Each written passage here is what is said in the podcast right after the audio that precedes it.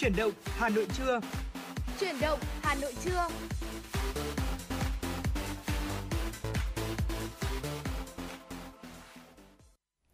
Hồng Hạnh và Tuấn Kỳ xin chào quý thính giả. Chúng tôi đã quay trở lại với chương trình Chuyển động Hà Nội trưa được phát trên khung sóng FM 96 của Đài Phát thanh và Truyền hình Hà Nội. Vâng thưa quý vị, chúng ta lại đồng hành với nhau để cùng nhau à, chia sẻ và cùng nhau à, kết nối. Cũng là đây cũng là một à, và nếu quý vị có một cái câu chuyện gì hay là một bài hát muốn gửi đến người thân yêu của mình thì hãy liên hệ với chúng tôi qua số điện thoại là 024 3773 6688 hay là inbox trên fanpage của chương trình đó là chuyển động Hà Nội FM 96 trên Facebook quý vị nhé. Ngoài ra thì chương trình của chúng tôi đã có trên nền tảng podcast quý vị có thể mở ra để cùng lắng nghe và tương tác với chúng tôi. Chúng tôi sẽ giữ vai trò là một cầu nối cho quý vị trong à, cái đợt à, giãn cách tiếp theo này. Dạ vâng thưa quý vị, thì chúng ta có thể thấy là vào ngày mùng 5 tháng 9 thì chúng ta đã cùng với nhau đón ngày khai giảng online và lúc này thì chúng ta cũng có rất nhiều những chương trình này cũng như hoạt động ý nghĩa. Và trong ngày mùng 5 tháng 9 đó thì Phó Thủ tướng Vũ Đức Đam cũng đã có một trong số những lời phát biểu của mình. Dự lễ khai trương bệnh viện trong ngày mùng 5 tháng 9 thì Phó Thủ tướng Vũ Đức Đam mong mỏi lực lượng tuyến đầu tiếp tục cố gắng để bù lại cho các em học sinh một ngày hội đến trường đúng nghĩa. Trong bài phát biểu trước y bác sĩ và tướng lĩnh quân đội tại bệnh viện giã chiến số 5G, quận 6, thành phố Hồ Chí Minh, giọng của Phó Thủ tướng Vũ Đức Đam nhiều lần nghẹn lại. Ông cho biết cảm xúc hôm nay rất đặc biệt vì đi khánh thành bệnh viện trong ngày khai giảng thường niên. Bệnh viện giã chiến 5G vừa hoàn thiện có 300 giường điều trị bệnh nhân F0 nặng được lãnh đạo chính phủ kỳ vọng sẽ góp phần đưa mục tiêu khống chế dịch bệnh trên toàn thành phố đạt đúng tiến độ. Tự hứa bù lại ngày khai giảng cho trẻ em, Hôm nay tôi có những cảm xúc rất đặc biệt. Phó Thủ tướng Vũ Đức Đam mở lời trong lễ khai trương bệnh viện giã chiến 5G tại thành phố Hồ Chí Minh. Phó Thủ tướng cho biết là những năm trước đây vào ngày 5 tháng 9, ông thường đến các trường học để chứng kiến bố mẹ ông bà đưa các cháu nhỏ đến trường. Đó là một không khí nô nức, háo hức và nhiều cháu nhỏ xíu lần đầu đến trường còn khóc. Ông có mặt ở đó để thấy đất nước và ngành giáo dục còn có nhiều khó khăn, nhưng tương lai thì vẫn dạng người ở phía trước. Hôm nay tôi ở đây không phải là một trong những không khí tưng bừng trong số các bác sĩ ngồi đây. Có những người cũng có con, có cháu mà lại ra hôm nay mình ở bên cạnh.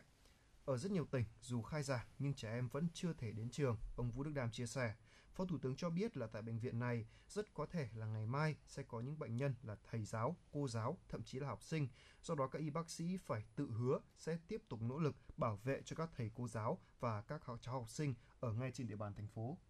Lãnh đạo chính phủ truyền thông điệp cho lực lượng quân đội tuyến đầu phải cùng nhau làm sao cho bệnh viện ở thành phố và khu vực lân cận sớm được kiểm soát. Chúng ta phải tự hứa sẽ bù lại cho các em, các cháu một ngày hội đến trường thật đúng nghĩa, ông chia sẻ. Ở những địa bàn khống chế được dịch, trẻ em được đến trường, lãnh đạo chính phủ yêu cầu phải cố gắng giữ thành quả. Ở những nơi trẻ em chưa thể trực tiếp đến trường thì phải tạo điều kiện tốt nhất qua mạng, qua truyền hình để các em, các cháu được học hành thật tốt. Tôi mong rằng toàn xã hội, tất cả các lực lượng, dù là công hay tư, chúng ta phải bước qua hết những ràng buộc, kể cả về cơ chế hay trong suy nghĩ, để làm sao dập được dịch sớm nhất, để đem lại cuộc sống bình thường mới cho người dân, để trẻ em sớm được quay lại trường học, lãnh đạo chính phủ chia sẻ.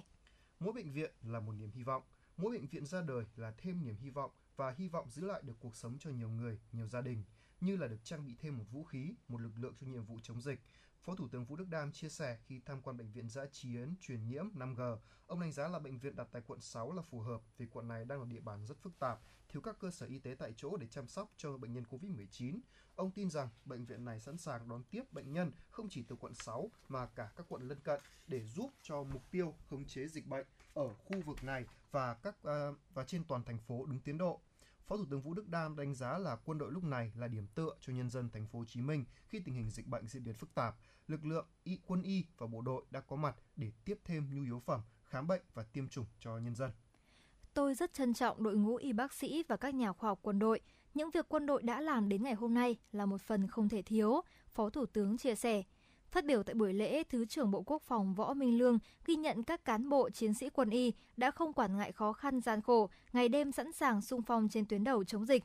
Vừa qua, gần 300 cán bộ y bác sĩ đã chủ động khắc phục khó khăn, hoàn thành bệnh viện giã chiến 5G sau 7 ngày chuẩn bị. Bệnh viện 5G tại thành phố Hồ Chí Minh được trang bị những thiết bị hiện đại do Bộ Quốc phòng đảm bảo và huy động oxy trung tâm đủ cấp cứu bệnh nhân nặng, nguy kịch. Lãnh đạo Bộ Quốc phòng khẳng định cơ sở vật chất cho bệnh viện phải tốt nhất và đội ngũ y bác sĩ phải chuẩn bị tâm thế đối mặt với cấp độ cao nhất. Vâng thưa quý vị, có thể thấy rằng là công tác chống dịch ở thành phố Hồ Chí Minh cũng như trong cả nước đang à, tiến hành rất là tuyệt vời phải nói như vậy với một hy vọng là một ngày nào đó các em sẽ được quay trở lại trường học có phải Hồng Hạnh? Đúng rồi. Và tôi cũng rất là mong rằng là chúng ta sẽ sớm chiến thắng dịch bệnh để cái cảm giác của ngày đến trường, đặc biệt của các em học sinh ờ, đầu cấp ví dụ như lớp 1, lớp 6 Đúng và rồi. lớp 10 và các em sinh viên năm nhất nữa Đúng. cũng sẽ càng đặc biệt hơn bao giờ hết, có đúng không nào? Còn ngay bây giờ thì à, chắc chắn là tôi cảm thấy rất là nhớ những cái ngày khai Ừm. trường, đúng không nào? Bây giờ thì không biết là Hồng Hạnh có một ca khúc nào có thể gửi đến cho quý vị để dường như là có thể nhớ lại cái, cái khoảnh khắc này được không? Thật ra là trong list âm nhạc của Hồng Hạnh thì chúng ta có rất nhiều những bài hát về tuổi học trò Nhưng mà có lẽ là để giúp các quý vị thính giả cùng thư giãn Thì Hồng Hạnh cũng muốn gửi đến quý vị thính giả một ca khúc rất nhẹ nhàng Ca khúc Xe đạp của ca sĩ Thùy Chi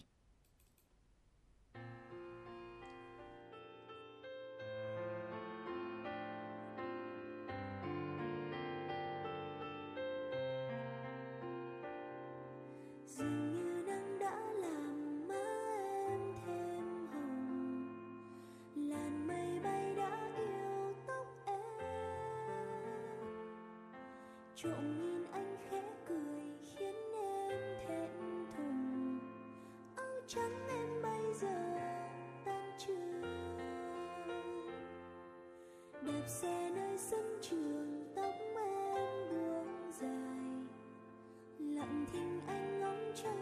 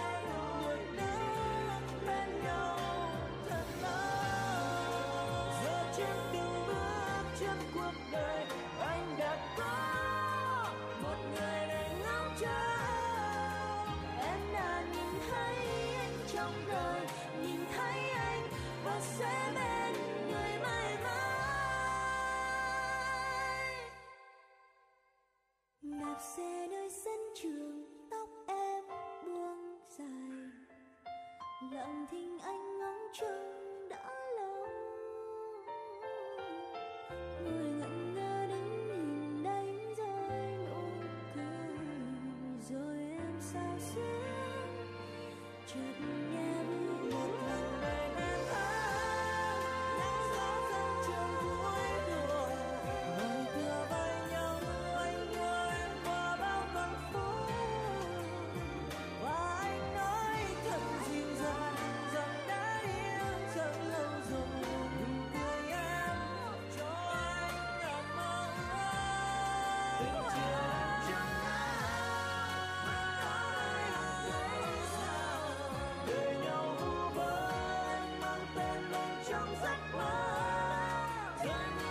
jet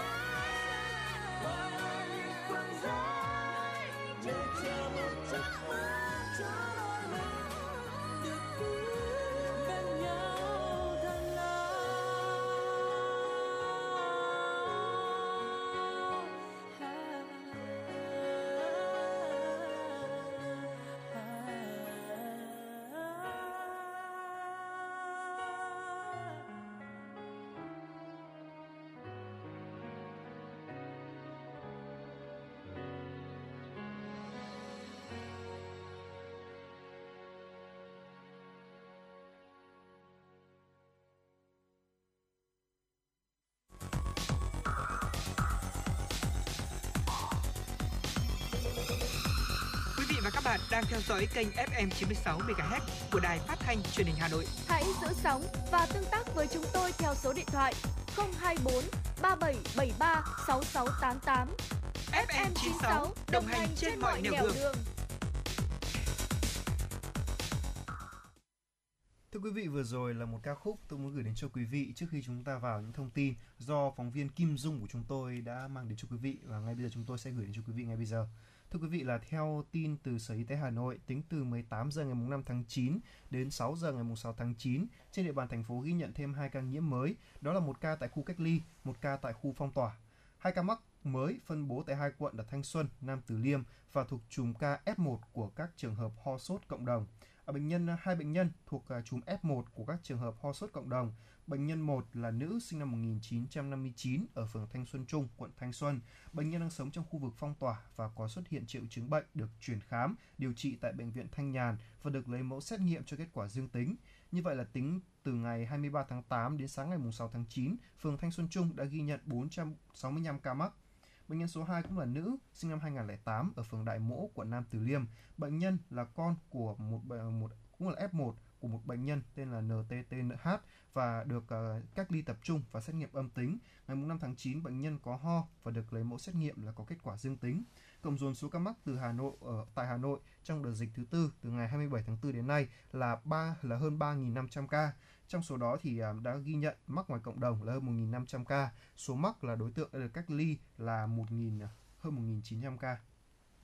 Trong hai ngày ngày mùng 6 và ngày mùng 7 tháng 9, các lực lượng chức năng của thành phố chỉ kiểm tra, nhắc nhở xử phạt đối với những trường hợp ra đường không có lý do chính đáng. Tối qua, thông tin tại cuộc họp giao ban Sở Chỉ huy thành phố Hà Nội với các quận, huyện, thị xã, Chủ tịch Ủy ban nhân dân thành phố Trung Học Anh cho biết, biện pháp cấp giấy đi đường là vấn đề mới, việc khó, chưa từng có tiền lệ, quan điểm mục tiêu quản lý vùng 1 thực chất hơn, giảm lượng người ra đường. Tuy nhiên, thành phố cũng xác định làm quyết liệt nhưng không cầu toàn để chuẩn bị chu đáo cho công tác cấp giấy đi đường theo quy trình mới và tạo điều kiện cho người dân, doanh nghiệp. Trong hai ngày là ngày mùng 6 và ngày mùng 7 tháng 9, các lực lượng chức năng của thành phố chỉ kiểm tra, nhắc nhở, xử phạt đối với những trường hợp ra đường không có lý do chính đáng.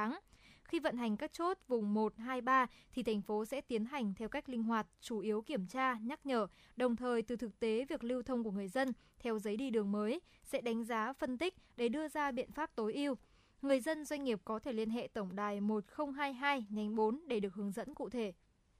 Thưa quý vị, Cục Hàng hải Việt Nam vừa có văn bản đề nghị các hiệp hội doanh nghiệp tăng cường thực hiện các biện pháp phòng chống dịch COVID-19 tại cảng biển. Nội dung văn bản nêu rõ là để duy trì hoạt động an toàn, liên tục hệ thống cảng biển, Cục Hàng hải Việt Nam đề nghị Hiệp hội Cảng biển và các doanh nghiệp cảng tiếp tục thực hiện nghiêm các chỉ đạo của Trung ương và địa phương, các hướng dẫn quy định về phòng chống dịch của Bộ Y tế nhằm bảo đảm an toàn cho cảng biển, không để hoạt động lưu thông hàng hóa qua đầu mối cảng biển bị đứt gãy. Trong trường hợp phát hiện cán bộ công nhân viên làm việc tại cảng dương tính với COVID-19, đơn vị cảng phải thông báo ngay cho các cảng vụ hàng hải tại khu vực để phối hợp xử lý. Các trường hợp nhiều ca dương tính xuất hiện, nguy cơ lây nhiễm dịch bệnh trong cảng cao, không đủ nguồn nhân lực, nguồn nhân lực để huy động để duy trì hoạt động, doanh nghiệp cần chủ động triển khai thực hiện phương án điều phối tàu thuyền, hàng hóa trong trường hợp doanh nghiệp cảng biển phải ngưng hoạt động một phần hoặc toàn bộ,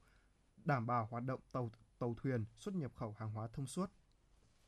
Một thanh niên trên địa bàn huyện Cao Lãnh, tỉnh Đồng Tháp không liên quan đến vụ việc vi phạm giao thông của người đi đường nhưng đã bất ngờ xông ra đánh chiến sĩ công an làm nhiệm vụ bị thương. Vụ việc xảy ra khi tổ tuần tra phòng chống dịch COVID-19 xã Bình Thạnh, huyện Cao Lãnh, tỉnh Đồng Tháp phát hiện một thanh niên chạy xe máy không đội mũ bảo hiểm nên yêu cầu dừng xe kiểm tra. Trong lúc lập biên bản vi phạm đối với Nguyễn Minh Xuân, sinh năm 1993, ngụ cùng địa phương, Xuân bỏ phương tiện chạy vào nhà người dân.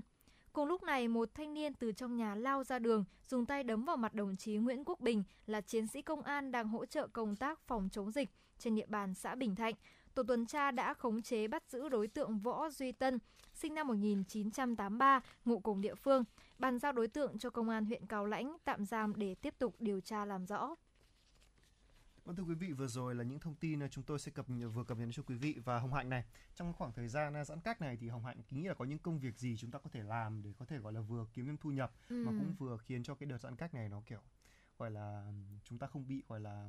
hạn hẹp mặt tài chính. Ừ, thật ra thì Hồng Hạnh cũng đang là một cô sinh viên thôi Cho nên là Hồng Hạnh cũng cảm giác là những cái công việc trong mùa dịch này Thì cũng có khá nhiều nhưng mà cũng hạn chế. Bởi vì là với những công việc làm tại nhà thì thứ nhất là thu nhập cũng không quá nhiều này. Bên cạnh đó thì cũng cần đòi hỏi những uh, các bạn trẻ hiện nay cũng có một vài kỹ năng nhất định. Chẳng hạn như là Hồng Hạnh cảm thấy là chúng ta có thể làm một số công việc tại nhà như chúng ta có thể viết uh, các content tại nhà này Chúng ta có thể lên ý tưởng, lên kịch bản, nội dung Hoặc là chúng ta cũng có thể là sử dụng giọng nói của mình để chúng ta thu âm, thu voi tại nhà. Bên cạnh đó là Hồng Hạnh còn thấy là có rất nhiều bạn trẻ có thể là đang làm những trên những nền tảng mạng xã hội như là tiếp thị liên kết vân vân. Thì ờ, đó cũng là một trong số những cách để có thể kiếm thêm thu nhập trong mùa dịch này. đúng là như vậy à, đó là những cách mà thường xuyên chúng ta làm đúng không nào Ừ. tuy nhiên chúng ta phải sử dụng uh, trí não này và dòng não của chúng ta thế nhưng mà hồng hạnh thân mến là tôi vừa mới tìm hiểu là có một cách khác đó là sử dụng Ừ. chính gương mặt của mình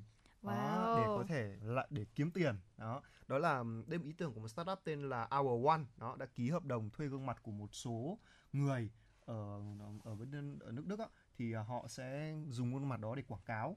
Đó và từ đó sẽ ghép giọng của uh, các uh, trí tuệ nhân tạo vào. Và từ đó có thể gọi là hỗ trợ uh, gọi là hỗ trợ uh, cái việc uh, quảng cáo đó thì có thể là quảng cáo là rất là nhiều ngành đó đó là một cái ý tưởng Thực rất sự là là mới đối với Hồng Hạnh thì tất cả những thông tin này đều rất là mới mẻ bởi vì thường Hồng Hạnh biết rằng là những cô nàng hoặc là những anh chàng điển trai thì thường sẽ sử dụng khuôn mặt của mình để chúng ta có các MV quảng cáo này hoặc là chúng ta cũng có thể sử dụng khuôn mặt của mình để làm ờ, đại diện cho các ờ, thương hiệu. Nhưng mà thực sự là việc sử dụng hình ảnh để có thể ờ, lồng tiếng cho các ờ, dạng AI đúng không ạ? Ừ. Thì thực sự là điều mà Hồng Hạnh cảm thấy khá là mới mẻ và đang rất là tò mò về thông tin này. À, và thực ra thì không phải là chỉ riêng những anh chàng à, hay là cô hay là những cô gái à, gọi là có nhan sắc tốt Ừ. thì mới được đem quảng cáo đâu mà ở đây thì à, có ờ, đến nay thì đã tạo ra 100 nhân vật và có những cái gương mặt được bổ sung hàng tuần và trong đó thì các cái đối tượng là những đối tượng dưới 50 tuổi này và kiểu 80% là- là dưới 50 tuổi và rất nhiều kiểu gương mặt khác nhau nữa. Và 70% là nữ à, và 25% là người da trắng. Tức là có rất gương mặt của bạn hợp với kiểu là nào thì họ sẽ cho cái kiểu đó. Họ sẽ kiểu thêm vào quảng cáo bằng bằng cái kiểu đó. Ồ, thực sự là cảm thấy khá là mới lạ. Và đây thì thật sự là sau khi tìm hiểu thì ờ, Hồng Hạnh cũng thấy là bất cứ ai cũng có thể đăng ký để trở thành một người mẫu ảo như vậy. Giống như là một công ty quản lý người mẫu thật sự. Ờ, How One Ờ, uh, Our One chọn lọc trong danh sách đăng ký tìm ra ứng viên phù hợp và để ký hợp đồng. Và khách hàng của Our One trả tiền để sử dụng các nhân vật trong video quảng cáo. Họ chọn một khuôn mặt tải lên văn bản muốn trình bày và nhận lại video hoàn chỉnh. Giống như tất cả những người đã ký hợp đồng bán hình ảnh cho Our One uh, thì thực sự là có sẽ có một khoản thanh toán nhỏ mỗi khi khách hàng mua một video sử dụng khuôn mặt. Và Moneyboss không nói chính xác con số này và chỉ tiết lộ là nó sẽ được tính bằng đơn vị là đô la Mỹ. Và thực sự là đây là giải pháp cho vấn đề sản xuất nội dung hàng loạt đúng không ạ? đúng là như vậy đó một trong những giải pháp mà có thể hỗ trợ ờ, chúng ta hoặc là nếu như các bạn là đã có công việc rồi nhưng mà Ừ. thấy gương mặt của mình cũng đẹp đó, đó như là một kiểu là một cách đầu tư đó chúng ta sẽ sử dụng ờ, gương mặt của mình để làm quảng cáo và chúng ta sẽ được nhận tiền gần như đây là một cách gọi là chúng ta chỉ cần chụp gương mặt của mình thôi còn nếu như mà khách ờ, sử dụng thì chúng ta cũng chả cần phải công sức để để quảng cáo gì cả đó là nhiệm vụ công ty đó thì chúng ta cũng sẽ được nhận hưởng, hưởng một phần lợi nhuận mà chúng ta cũng gần như chả phải làm gì cả đó đây là một công việc cũng ờ, tôi thấy là khá là thú vị đúng không nào? Thế nhưng mà chỉ là tuyển những người là dưới 50 tuổi thôi mà nhan sắc vẫn còn gọi là dùng được đó. Ôi, thực ra thì nó thấy hơi phũ phàng nhưng mà đó là cái yêu cầu của bất kỳ một à, nhãn hàng nào đúng không ạ? Vì ở đây về cơ bản đây cũng một công việc giống như là người mẫu vậy đó họ phải đẹp ừm. đó. Và tôi hy vọng rằng và tôi chắc chắn là rất nhiều người ở, ở độ tuổi gọi là từ 50 trở lên đang muốn quay trở lại thời kỳ thanh xuân của mình đúng không nào Đúng rồi. Và ở đây thì Hồng Hạnh cũng có cảm thấy là có cả một cái phần là Ao Ao cũng bán một dịch vụ cao cấp hơn. Có nghĩa là họ sẽ tạo ra âm thanh này, tổng hợp đồng bộ hóa và chuyển động miệng và nét mặt của nhân vật. Nhưng bên cạnh đó thì họ cũng ghi âm diễn viên lồng tiếng chuyên nghiệp, sau đó đưa vào phần mềm để khớp với chuyển động của nhân vật trong video nữa. đúng là như vậy rồi đó là một cách rất là tuyệt vời để gọi là quảng cáo trong cái thời điểm này và nó cũng kiểu nó cũng sẽ giảm bớt một số phần chi phí tôi nghĩ là như vậy. Và đây tôi và đây tôi nghĩ rằng sẽ là một cái giải pháp trong tương lai đó nếu như mà sau này không biết là bao giờ nó mới về Việt Nam.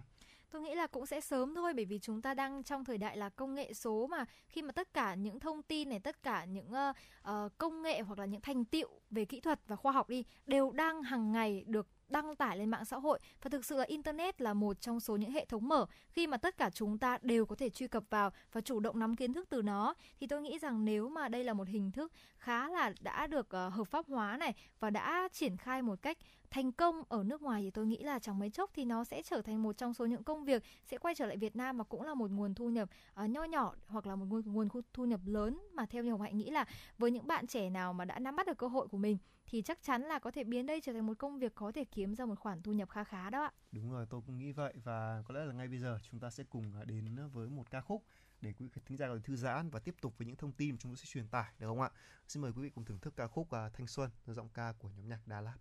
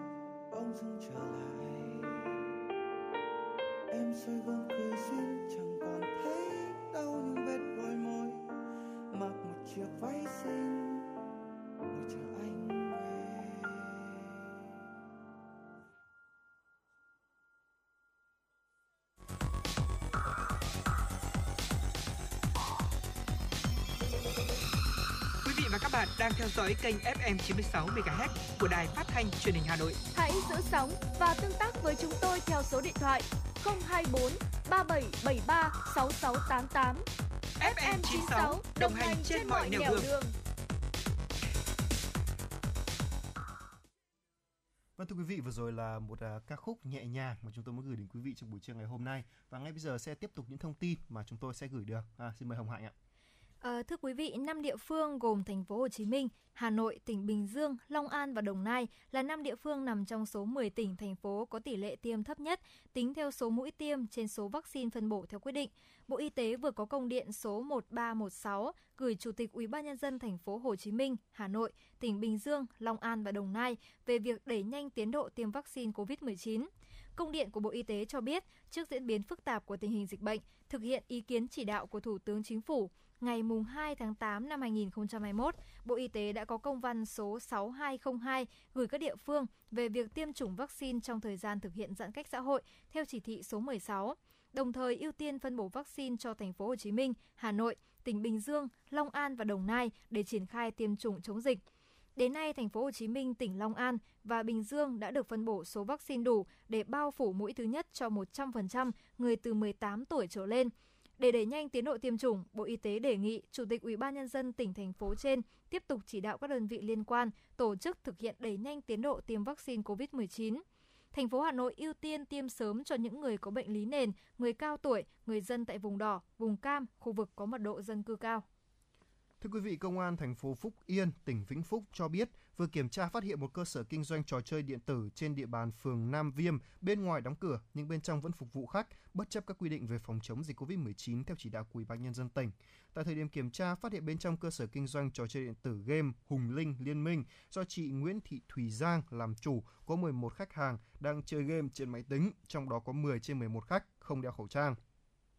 Tổ công tác đã lập biên bản vi phạm đối với cả chủ cơ sở và số khách đang chơi game trên. Với hành vi trên thì chủ cơ sở kinh doanh đã bị phạt số tiền là 7,5 triệu đồng đối với do và đối với à, các à, khách chơi game thì à, phạt à, 2 triệu đồng trên một trường hợp Dạ vâng thưa anh Tuấn Kỳ thì chúng ta đã có thể thấy là tình hình dịch bệnh tuy chúng ta có những điểm sáng này, có những điểm lạc quan và tích cực nhưng mà cũng không thể nào mà tránh khỏi là những ca nhiễm mới đang vẫn tiếp tục gia tăng hàng ngày thì chúng ta cũng cảm thấy là ở thành phố Hồ Chí Minh, dịch bệnh đang diễn ra rất căng thẳng và rất nhiều F0 thì chúng ta không không thể nào mà đến bệnh viện được bởi vì là hầu như các giường bệnh cũng như là ờ, những sự làm việc của các bác sĩ đều đã quá tải ở một số bệnh viện tại thành phố Hồ Chí Minh. Vì thế mà chúng ta sẽ chuyển sang hướng là điều trị những F0 không có bệnh lý nền hoặc là có biểu hiện nhẹ tại nhà. Vậy thì chúng ta sẽ có một thắc mắc là làm thế nào để chúng ta có thể có những hướng dẫn chính xác và chi tiết để có thể điều trị các F0 mắc Covid uh, ở tại nhà Vâng, thực ra phải nói rằng là trước tiên phải nói qua về cái tin vừa rồi. Tôi đọc tôi thấy khá là bức xúc về cái chuyện là trong cái thời gian dịch bệnh này mà vẫn có những cái trường hợp gọi là chống đối như vậy. Mà trong khi là chúng ta đây những người mà không bị mắc bệnh ấy thì chúng ta đã cảm thấy khá là lo âu rồi. Thế nhưng mà đây những người bị f không họ cũng đang có những cái nỗi lo không kém. Và ngày hôm trước ấy thì tôi có đọc uh, trên một tờ báo và một có một chia sẻ của một bạn nữ đến từ ờ, thành phố Hồ Chí Minh là bạn Hạ Vi. Bạn có hỏi là anh trai tôi bị mắc Covid-19 có triệu chứng nhẹ và điều trị tại nhà. Tuy nhiên thì anh tôi vẫn cảm thấy lo lắng cho sức khỏe của mình và sợ lây virus cho người thân. Tôi cần làm gì để chấn an tinh thần ờ, cho anh ạ? Thì ờ, Bộ Y tế đã có một số những cái lời nhắc nhận một cái lời gợi ý như thế này. À, tôi xin phép được chia sẻ cho quý vị thính giả. Đó là theo hướng dẫn chăm sóc người mắc Covid-19 tại nhà mới nhất được ban hành ngày 28 tháng 8 thì Bộ Y tế cho biết là khi một người mắc Covid-19, người bệnh và các thành viên trong gia đình là có thể thấy lo âu và căng thẳng. Theo đó thì ờ, người mắc Covid-19 sẽ gặp tình trạng căng thẳng tinh thần như là sợ hãi này, lo lắng với sức khỏe của bản thân và người thân và thay đổi thói quen ngủ, khó ngủ hoặc khó tập trung, ăn uống kém, chán ăn. Các bệnh nhân các bệnh mà mãn tính trầm trọng hơn như bệnh dạ dày, tim mạch, à, các bệnh à, tâm thần có thể trầm trọng hơn, uống rượu và hút thuốc hoặc là sử dụng các loại thuốc khác nhiều hơn và cách ứng phó các năng tinh thần thế nào thì Hồng Hạnh có thể à, tiếp tục ừ. chia sẻ không ạ? À, và thực sự là để có thể là ứng phó với căng thẳng tinh thần thì người mắc Covid-19 nên tránh xem hoặc là đọc hoặc nghe những câu chuyện tin tức về dịch Covid-19, nhất là trên các trang mạng xã hội. Những người này thì cần chăm sóc cơ thể, cơ thể và sức khỏe tinh thần của bản thân, hít thở sâu hoặc thực hành thiền, cố gắng ăn uống lành mạnh, cân bằng dinh dưỡng, tập thể dục thường xuyên, vừa sức và không thức khuya. F0 phải tránh sử dụng rượu bia, thuốc lá, ma túy, các loại thức ăn, nước uống có chất kích thích. Ngoài ra thì F0 cũng nên dành thời gian nghỉ ngơi, thư giãn, cố gắng thực hiện một vài hoạt động mà bản thân yêu thích như là đọc sách, vẽ, xem phim, nghe nhạc, làm mô hình, nấu ăn và nếu có thể. F0 và người thân thì có thể gọi nhân viên y tế phụ trách nếu căng thẳng tinh thần ảnh hưởng các hoạt động hàng ngày trong nhiều ngày liên tiếp. Và lúc này thì mình cũng rất là mong là uh, mọi người sẽ cố gắng tăng cường giao tiếp, kết nối với những người khác, tâm sự về những lo lắng của mình. Bởi vì thực sự là khi chúng ta có những lo âu này, có những căng thẳng mệt mỏi thì việc chia sẻ sẽ giúp chúng ta cảm thấy thứ nhất là thoải mái về tinh thần hơn, giảm căng thẳng. Từ đó thì cũng mang lại cho mình một cái sức khỏe dồi dào hơn. Đúng là như thế rồi. Vì là bây giờ thì uh, phải nói là trong cái thời gian mà chúng ta đang phải đối mặt với dịch bệnh như này thì căng thẳng là cái điều không nên. Còn chúng ta vẫn phải giữ vững niềm tin là ừ. ừ. một ngày rồi chúng ta sẽ chiến thắng dịch bệnh. Và covid sẽ đi xa chúng ta sớm thôi tôi tin là như thế. Vì là trong cái khoảng thời gian này thì tôi đã từng đọc một câu chuyện hết sức cảm động nha. Tức là có một gia đình là cả nhà là f không? Và tất cả bọn họ bằng cách thần kỳ đã vượt qua được đại dịch và người chồng sau khi mà đã nhiễm covid đã vượt qua này tiêm hai mũi ừ. vaccine là đã đồng đồng lòng cùng với cả các y bác sĩ là phát cơm này và làm một số những hoạt động để có thể hỗ trợ các bác sĩ trong thành phố Hồ Chí Minh nữa mà anh ta không phải là một người bình thường đâu nha anh ta là giám đốc của một công ty về chăm sóc sức khỏe đó ừ. và ở trong cái hội trong cái nhóm mà hỗ trợ cái việc này của anh là có rất nhiều những người là chủ tịch của công ty này ừ. những người mà tưởng chừng ở trong cái tầng lớp rất là cao trong xã hội đó nhưng mà họ đã bỏ qua cái điều đó. Và đối với họ bây giờ là cuộc chiến chống dịch là tốt nhất. Và đó là một cái hành động rất là đẹp. Và tôi mong rằng là những cái người mà bị F0 kể cả đang bị nhiễm bệnh thì hay là ở nhà chúng ta hãy thật sự bình tĩnh, tự tin để rồi cả dân tộc của chúng ta sẽ một lần nữa chiến thắng cuộc chiến này, đúng không ạ? Dạ vâng, và thực sự là sau khi nghe những câu chuyện của anh Tuấn Kỳ thì tôi cảm thấy là có lẽ là chúng ta vẫn luôn luôn là hai chữ đồng bào vang lên. Khi mà tất cả chúng ta đều phải đối mặt với dịch bệnh thì có lẽ là bây giờ chúng ta không còn phân biệt già trẻ gái trai, không còn phân biệt những tàu lớp giàu nghèo, phân biệt trí thức hay là những người lao động, những người nông dân nữa. Mà tất cả chúng ta giờ đây thì cùng một lòng gọi là chúng ta sẽ cùng nhau giúp đỡ nhau hết sức hết mình để có thể vượt qua đại dịch. Và tôi tin chắc rằng là với sự đồng lòng quyết tâm như vậy thì Việt Nam của chúng ta và đặc biệt là cả hai đầu đất nước chẳng hạn như là thành phố Hà Nội hay là thành phố Hồ Chí Minh hay tất cả những tỉnh thành khác thì chúng ta sẽ đều chung tay và chắc chắn là trong một ngày gần đây nhất thôi Việt Nam chúng ta sẽ dập dịch và chống lại được đại dịch Covid-19. Và phải nói rằng là cho dù ở thế nào trong bất kỳ hoàn cảnh nào tôi vẫn thấy quê hương Việt Nam của chúng ta đúng là đẹp thật sự. Vâng ạ, thì uh, phải nói rằng là dường như mà khi mà tôi nghe một cái tôi nghe có nghe đến một cái ca khúc và phải nói là khi mà tôi nghe ấy, thì uh, dường như cái tinh thần tinh thần dân tộc dân đúng tộc không? của tôi nó lên rất là nhiều vì là như bác hồ ngày trước là nói chúng ta là đồng bào mà ừ. tức là suy ra trong cùng bọc trứng chúng ta đều là con cháu rồng tiên cả đều là dòng máu lạc hồng và ngay bây giờ hãy cùng với tôi hồng hạnh khích lệ thêm cái tinh thần đó qua ừ. ca khúc dòng máu lạc hồng do nhạc sĩ à, do ca sĩ đan trường thể hiện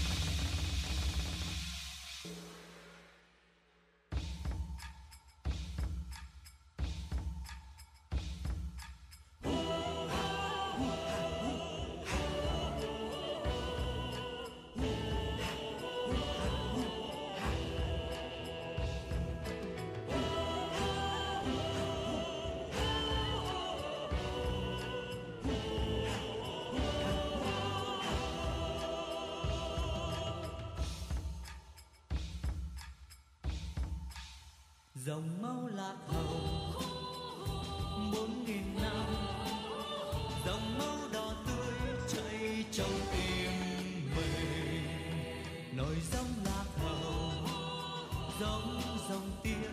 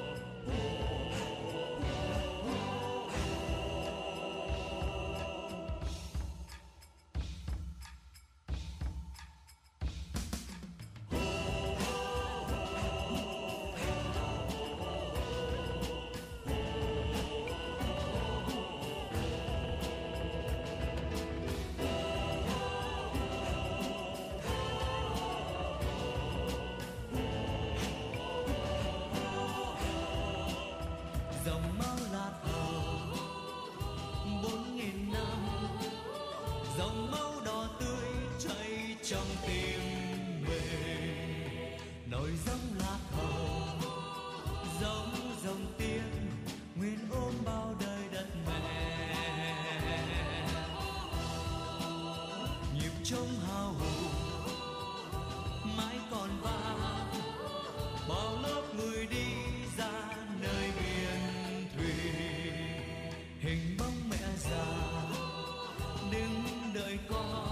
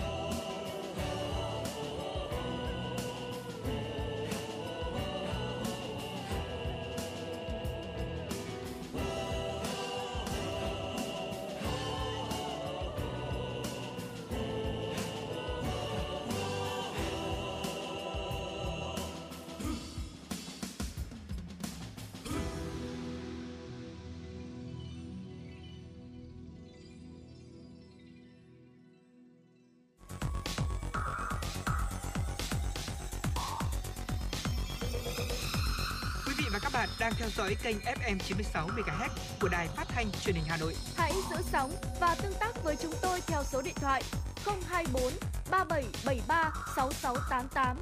FM 96 đồng hành trên mọi nẻo đường.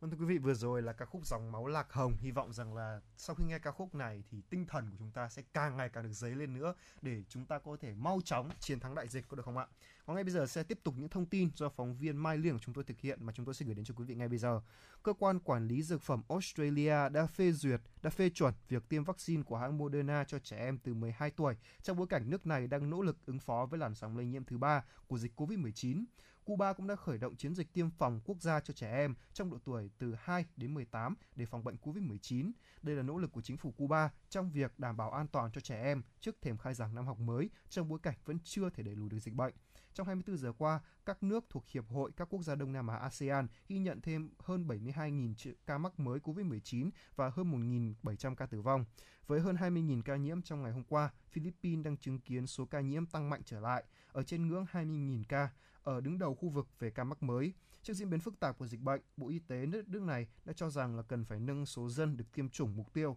từ 70% lên 90% để đạt miễn dịch cộng đồng. Trong 24 giờ qua, thế giới ghi nhận trên 464.000 ca mắc COVID-19 và hơn 7.400 ca tử vong, nâng tổng số ca nhiễm trên toàn cầu lên hơn 221 triệu, số người chết từ đầu đại dịch lên trên 4,57 triệu người. Mỹ dẫn đầu thế giới với 55.041 ca nhiễm mới, trong khi Nga đứng đầu về số ca tử vong mới với 796 người chết. Trong bối cảnh biến thể Delta đang làm số ca nhiễm gia tăng nhanh chóng tại Mỹ, Tổng thống Joe Biden thông báo trong tuần tới sẽ công bố những bước đi tiếp theo trong cuộc chiến chống biến thể Delta, đồng thời cho biết tiến trình hồi phục của nền kinh tế lớn nhất thế giới đang diễn ra một cách bền vững và mạnh mẽ.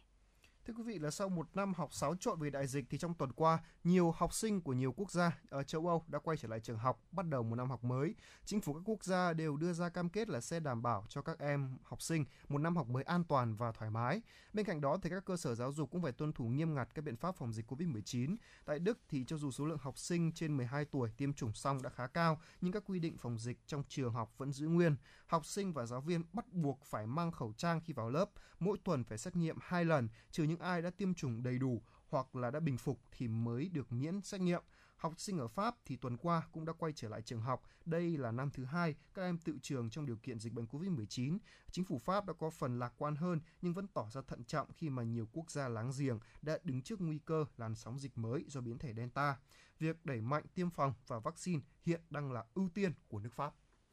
Do thiếu lái xe tải liên quan đến việc Anh rời khỏi Liên minh châu Âu EU, Brexit, chương trình tiêm vaccine phòng cúm mùa đông của chính phủ Anh đã bị ảnh hưởng không nhỏ. Công ty Seqirus, nhà cung cấp vaccine phòng cúm mùa lớn nhất của Anh, cho biết đã phải hoãn giao hàng vì thiếu lái xe điều khiển phương tiện vận chuyển. Theo giới chức y tế của Anh, chiến dịch tiêm vaccine ngừa cúm miễn phí cho hơn 35 triệu người rất quan trọng trong năm nay, sau khi lệnh phong tỏa nhằm hạn chế sự lây lan của dịch COVID-19 đã phần nào ngăn chặn được dịch cúm mùa năm ngoái. Chiến dịch tiêm vaccine phòng cúm mùa đông được cho là lớn nhất ở Anh, chú trọng tới đối tượng là học sinh từ trung học trở lên và những người trên 50 tuổi. Vâng thưa quý vị, trong bối cảnh dịch à, bệnh COVID-19 cũng đang diễn biến à, phức tạp và các quốc gia đang quyết liệt tranh đấu chống lại bệnh dịch này thì ở trên sân chơi của thể thao và cụ thể ở đây là bóng đá thì uh, những cuộc chiến cũng đã giữa diễn ra giữa các đất nước để có để các quốc gia để có thể gọi là giành vé vào uh, cuộc uh, một, một giải bóng đá lớn nhất hành tinh đó là ừ. FIFA World Cup 2022 và đêm ngày hôm qua thì uh, trận uh, trận đấu giữa à, Argentina, và Brazil đã bị hoãn sau khi mà các uh, nhân viên y tế và cảnh sát đã xông thẳng vào uh, sân để bắt bốn cầu thủ khách do gian dối trong việc cách ly Covid-19. Và cụ thể hơn là trong trận đấu vòng loại World Cup 2022 trên sân Corinthians đang rất được chờ đợi khi mà nó là một cuộc đối đầu giữa hai ông lớn của bóng đá thế giới với đầy đủ những siêu sao như là Lionel Messi, Di Maria à, hay là Neymar À, Brazil và Argentina cũng là hai đội tuyển hiếm hoi còn bất bại ở vòng loại World Cup 2022 ở khu vực Nam Mỹ. Tuy nhiên khi mà nó mới diễn ra được vài phút thì đã có sự cố xảy ra. À, một số cảnh sát mặc thường phục và là nhân viên của cơ quan giám sát y tế quốc gia Brazil à, đã tiến vào sân và với ý định là bắt giữ bốn cầu thủ người Argentina bao gồm là Martinez, uh, Romeo, uh, Lo Celso và Buendia. Vâng, thưa quý vị, những uh, người uh, chơi ở đây cũng đã bị bắt vì gian dối trong cái việc gọi là cách ly y tế, cách ly y tế ừ. tại đây. Và vài tiếng trước thì Anvisa đã thông báo là bốn cầu thủ kể trên phải cách ly và không được phép thi đấu. Theo quy định của Brazil thì những người từng ở Vương quốc Anh trong 14 ngày trước khi nhập cảnh, Brazil phải cách ly 14 ngày. Martinez, Romeo, Lo Celso và Buendia đều thuộc nhóm này và do có tham gia vòng 3 giải đấu ngoại hạng Anh một tuần trước. À, hành động của Avisa đã vấp phải sự ngại can ngăn của các cầu thủ Argentina dẫn đến ẩu đả trong các uh, cuộc ờ, uh, và buộc trọng tài các quan chức và hai đội tuyển phải can ngăn. Theo tờ Daily Mail của Anh thì bốn cầu thủ kể trên đã bị cáo buộc gian lận trong khai báo khi nhập cảnh vào Brazil hôm ngày 3 tháng 9. À, sau khi thông báo ban đầu thì Avista không có ý định là bắt giữ nhưng mà khuyến cáo Argentina không sử dụng bốn cầu thủ này nhưng uh, trừ Buendia dự bị, ba người còn lại đều được xếp vào đội hình chính. Vì vậy nên các nhân viên Avista phải đến uh, sân và bắt những người vi phạm. Uh, sau khi uh, dẫn các đồng đội vào phòng thay đồ thì Lionel Messi đã trở lại để hỏi ý kiến các cầu thủ Brazil. À, theo Liên đoàn bóng đá Nam Mỹ thì trận đấu phải hoãn do Argentina không chịu thi đấu khi thiếu các cầu thủ của họ và FIFA sẽ quyết định sau khi điều tra.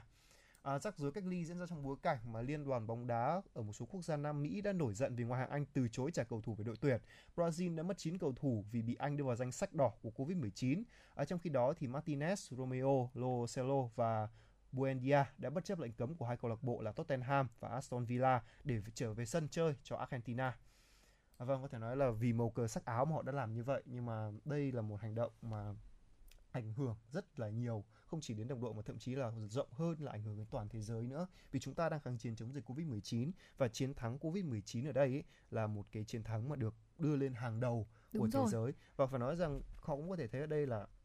nó đã gọi Covid-19 ảnh hưởng rất nhiều ngành và trong đó có bóng đá đúng không Hồng Hạnh? Đúng rồi và tôi thực sự là dù tôi là một uh, cô gái đi thì tôi cũng khá quan tâm đến bộ môn thể thao vua này. Và thực sự là tôi cảm thấy là với những đội tuyển thì tôi cảm thấy là những uh, có những chân sút chính đúng không ạ? Thì vẫn luôn giữ vai trò nòng cốt trong mỗi trận đấu. Và ở đây thì tôi cũng có thấy là cầu thủ Messi đã tỏ ra khá là bức xúc khi mà những người đồng đội của mình đã bị đưa đi. Và anh cũng có chia sẻ là tại sao họ không bắt uh, những người cầu thủ của mình để có thể giãn cách ngay từ đầu mà khi vào với trận bóng được 5 phút thì họ lại uh, mới có thể vào và có thể là đưa những người đồng đội đó đi. Nhưng mà thực sự thì tôi cảm thấy là với những hành động của những nhà chức trách thì đây vẫn là một hành động khá là đúng đắn và chính xác. Bởi vì thực sự là với những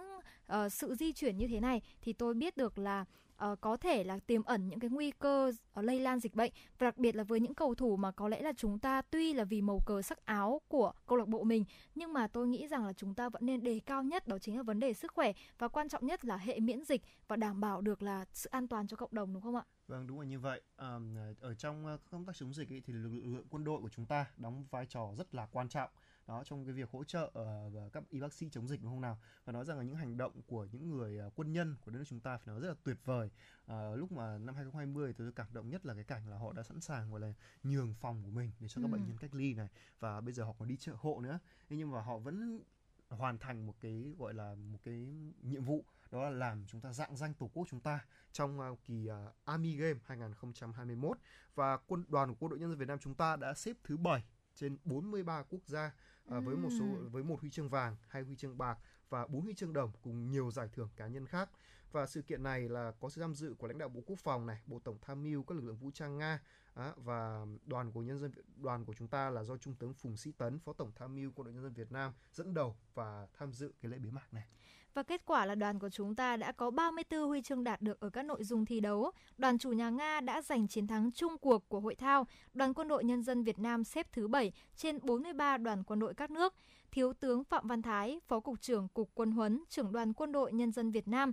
tham dự Army Game 2021 cho biết, đoàn quân đội nhân dân Việt Nam có quy mô lớn nhất từ trước tới nay, thi đấu ở 15 trên 34 môn thi của hội thao, đồng thời lần đầu tiên đăng cai tổ chức hai môn thi ở trong nước là xạ thủ bắn tỉa và vùng tai nạn. Đây cũng là lần đầu tiên đoàn tham gia 5 môn thi cúp biển, kinh tuyến, thợ quân khí giỏi, xạ thủ chiến thuật, đội quân văn hóa. Lần thứ tư tham gia hội thao quân sự quốc tế, đoàn quân đội nhân dân Việt Nam đã vượt qua những khó khăn về thời tiết, khí hậu, dịch bệnh, cường độ huấn luyện cao, nội dung thi khó hơn những năm trước. Và các vận động viên đã nỗ lực thi đấu và giành nhiều kết quả thực sự đáng khích lệ và cụ thể là đoàn đã được một huy chương vàng, hai huy chương bạc và bốn huy chương đồng, kèm với đó là rất nhiều giải thưởng cá nhân ở từng môn thi đấu. À, trao đổi với phóng viên của Thông tấn xã Việt Nam bên lề lễ bế mạc thì à, trọng tài chính của Army Game là thiếu là thiếu tướng Alexandra Peya Perasev đã đánh giá cao việc Việt Nam chuẩn bị chu đáo và tổ chức tốt việc thi đấu môn thi vùng tai nạn và xạ thủ bắn tỉa. Ông coi đó là niềm tự hào lớn của Việt Nam và Nga khi lá cờ của hai nước và cờ của Army Game cùng được kéo lên ở Việt Nam. Và Thượng úy Dmitry Stukhanov, uh, sĩ quan liên lạc của ban tổ chức Army Game, đánh giá cao trình độ huấn luyện chuyên môn và tinh thần chiến đấu của các đội tuyển Việt Nam tham dự hội thao và bày tỏ ấn tượng đặc biệt với sự cổ vũ nhiệt tình của đông đảo các cổ động viên Việt Nam luôn làm sôi động cả khán đài mỗi khi đội tuyển thi đấu. Ban tổ chức hội thao cho biết, tổng cộng đã có hơn 1,5 triệu người tới xem và cổ vũ cho các đội tuyển thi đấu tại các trường của Nga và các nước đăng cai Army Game 2021, trong đó có Việt Nam. Công tác tổ chức được đảm bảo an toàn tuyệt đối trong bối cảnh đại dịch COVID-19 vẫn diễn biến phức tạp tại nhiều quốc gia đăng cai và tham dự hội thao. Trong thông điệp video gửi tới lễ bế mạc, Bộ trưởng Quốc phòng Nga, Đại tướng Sergei Shoigu đã gửi lời cảm ơn tới những người đứng đầu Bộ Quốc phòng các nước tham dự và đăng cai tổ chức các môn thi của Army Game.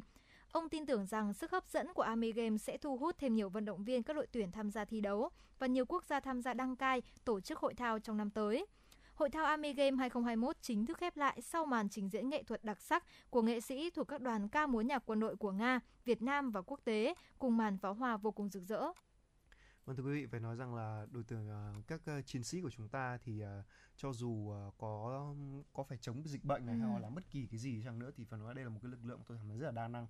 Đó, tôi nhớ là có một người bạn của tôi, anh này khá là đặc biệt, tức là anh ấy đã anh là người học rất giỏi nhá, Ừ. nhưng mà anh ấy đã dành 2 năm ở trong quân đội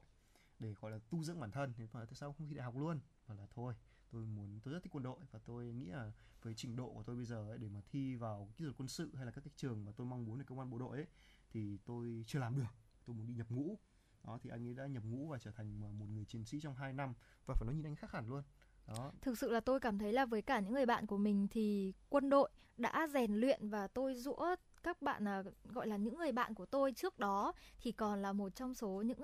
còn bạn khá là còn trẻ và cũng khá là trẻ con nữa. Nhưng mà thực sự là sau khi từ quân đội ra tôi cảm thấy các bạn ấy rất rắn giỏi. Thứ nhất là về thể lực. Các bạn ấy nâng cao thể lực rất nhiều này rắn giỏi này và biết làm rất nhiều việc từ những việc bếp núc nha cho đến cả là những việc uh, từ uh, quân dụng này cho đến cả những công việc thường ngày. Thì thực sự là tôi cảm thấy là mỗi người chiến sĩ sau khi từ quân đội ra đều đã trưởng thành kể cả về thể lực cho đến là trí lực lên rất nhiều đúng rồi và cả bản lĩnh chính trị nữa. Ừ. và cái cách mà đây là một người bạn tôi rất là thông minh cho nên là đã có một lần là tôi hỏi bạn ấy một số vấn đề về chính trị thôi vì là tôi cũng rất là thích nghe vấn đề này. Và bạn trả lời rất là lưu loát. Đó còn ờ, th- thậm chí rằng là ước mơ của bạn ấy sau này đó là sẽ trở thành một ờ, người ờ, hoạt động trong quân đội nhưng về lĩnh vực là chính trị. Đó, thì tôi nghĩ rằng là tôi hy vọng rằng là những người chiến sĩ của chúng ta sẽ mãi mãi gọi là giữ được cái phẩm chất của mình. Đó là ờ, lúc nào cũng ờ, đi dân nhớ và ở thì dân Ừ. thương đúng không những người chiến sĩ cũng rất là dễ thương. Đó. Và tôi ờ, mong rằng là sau này và tôi cũng ờ, ước mơ trước đây của tôi cũng là trở thành một người chiến sĩ đó. Nhưng mà Wow, đến thế khi- mà có lẽ là một ngã rẽ nào mà bây giờ Tuấn Kỳ lại đang ngồi đây với Hồng Hạnh và cùng chia sẻ với quý vị thính giả vậy? À, tôi bị cận. Tôi bị cận lên năm đi ốp và lúc đấy là ừm, cái hồi mà từ hồi mà tôi học ờ, lớp 6 tôi đã bảo mẹ tôi là mẹ ơi con học xong con muốn đi bộ đội mẹ tôi bảo ừ được thôi. Tôi bị cận có hai độ rất là tự tin. Mà là sau này tôi sẽ ấy thôi sẽ sẽ ổn thôi. Nhưng mà sau khi ôn ôn thi ờ, vào cấp 3 thì tôi đã bị cận lên đến là, là năm đi ốp và bên đấy thì tiếc là không thể công nhận được. Ừm. mà bảo là bây giờ đeo kính áp tròng ấy thì cũng không ổn. Cho nên là tôi cũng quyết định là thôi đành phải gác lại cái ước mơ này. Và tôi ờ, đã rất là cố gắng tôi ước mơ là sẽ trở thành một ờ, sinh viên của trường kỹ thuật quân sự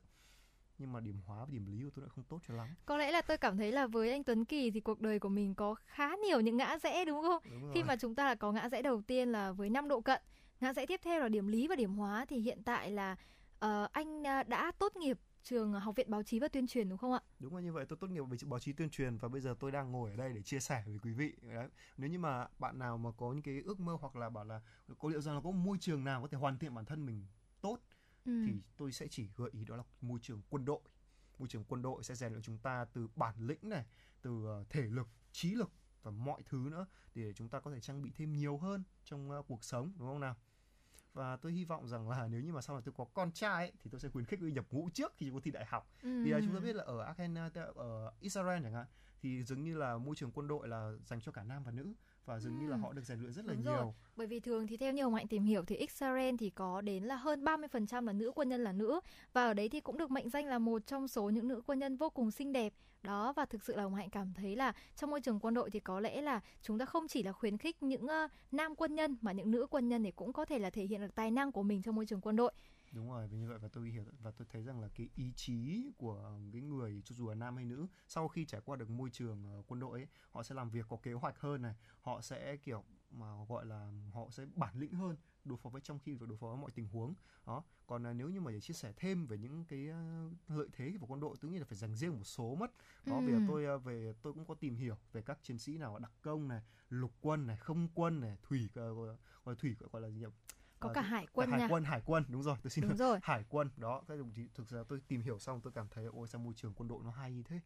đấy không phải tôi có ý đây là chỉ là một chút quan điểm cá nhân của tôi thôi đúng không nào Dạ Ờ, vâng, thưa quý vị và bây giờ thì có lẽ là chúng ta cũng đang à, là 11 giờ trưa rồi, cũng là giờ để chúng ta có thể là nghỉ ngơi, để chúng ta táp là gác, tạm gác lại những công việc của bản thân và dành cho mình những cái thời gian để chúng ta có thể là chăm sóc bản thân mình, để nghỉ ngơi này và để có thể là ăn cơm dùng bữa cùng với gia đình. Và trong thời gian này thì thực sự là Hồng Hạnh và Tuấn Kỳ cũng muốn gửi đến quý vị thính giả những giai điệu để giúp chúng ta thư giãn hơn trong buổi trưa ngày hôm nay. Và ngay bây giờ thì có lẽ là à, xin mời mời quý vị thính giả chúng ta cùng lắng nghe ca khúc Giấc mơ chưa. Vâng và trước khi thì đừng quên sự, trước khi lắng nghe ca khúc này thì đừng quên là chúng tôi có số điện thoại là 024 3773 6688. Nếu như mà quý vị có lời gì muốn chia sẻ hoặc là một một ca khúc nào đó muốn gửi đến cho người thân, bạn bè thì hãy gửi, hãy tương tác với chúng tôi nhé và hãy giữ sóng để tiếp tục cùng với chúng tôi ở chuyển động Hà Nội trưa.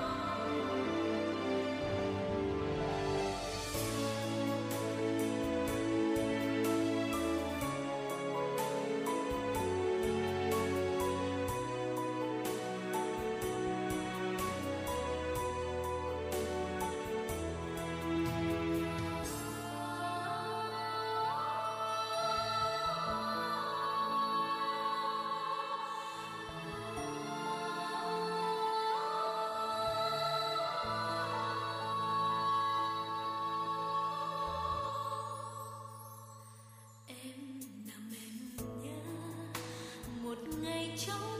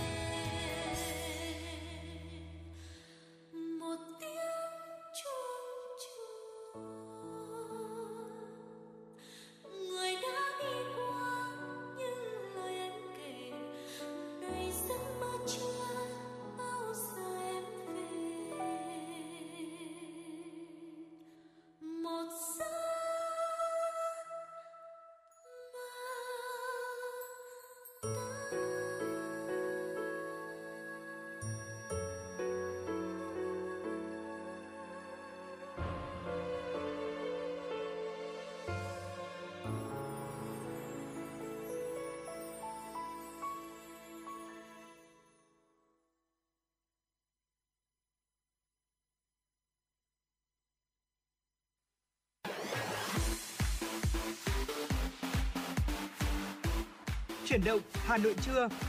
Chuyển động Hà Nội trưa.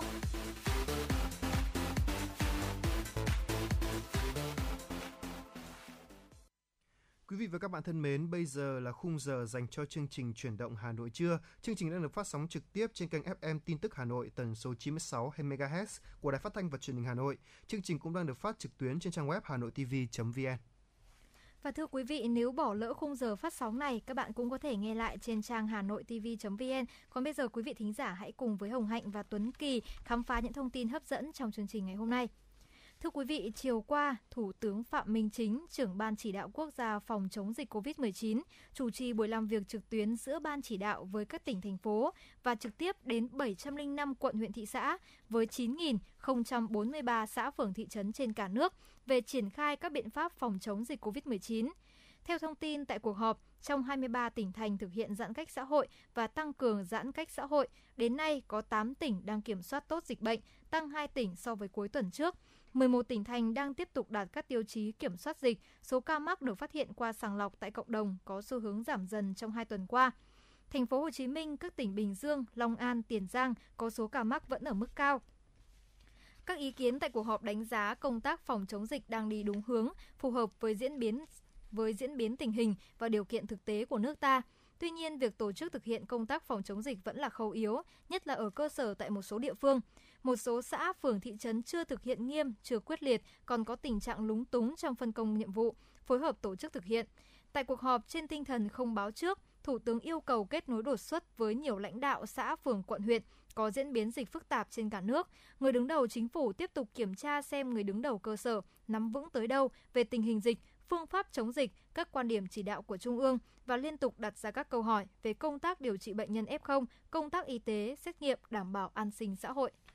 Thưa quý vị, phát biểu ý kiến kết luận phiên họp, Thủ tướng Phạm Minh Chính nhấn mạnh Đảng, Nhà nước ghi nhận sự cố gắng đoàn kết thống nhất của các cấp ủy Đảng, chính quyền, mặt trận Tổ quốc, các đoàn thể, các cấp đã cùng đồng lòng nhân lên sức mạnh trong phòng chống dịch, tranh thủ điều kiện phát triển sản xuất kinh doanh, phát triển kinh tế xã hội. Về kết quả phòng chống dịch sau thời gian triển khai, Thủ tướng yêu cầu vừa làm vừa rút kinh nghiệm, tiếp thu ý kiến, tham khảo bài học quốc tế, từng bước thực hiện tốt và hiệu quả hơn. Thủ tướng yêu cầu các địa phương cần tập trung thống nhất xuyên suốt, tổ chức thực hiện phân cấp, phân quyền cho xã, phường, thị trấn là nơi gần dân nhất, sát dân nhất, dễ đến nhất, quản lý trực tiếp về an sinh xã hội, an dân, tổ chức xét nghiệm, tiêm vaccine. Mục tiêu, quan điểm, phương pháp lãnh đạo, chỉ đạo là đúng hướng nhưng tổ chức còn hạn hẹp, nhưng tổ chức còn hạn chế, bất cập, nhất là nguyên nhân chủ quan như nắm tình hình, chuẩn bị an sinh xã hội, vấn đề chuẩn bị truyền thông, các công việc có thay đổi như thế nào cho kỹ càng, chặt chẽ. Còn một số địa phương ban hành quy định về lưu thông hàng hóa chưa tính toán kỹ lưỡng, thời điểm, cách làm, đánh giá tác động, truyền thông còn bất cập. Thủ tướng tiếp tục yêu cầu các địa phương, nhất là các xã, phường, thị trấn đang thực hiện giãn cách và tăng cường giãn cách xã hội phải thực hiện được 5 nhiệm vụ quan trọng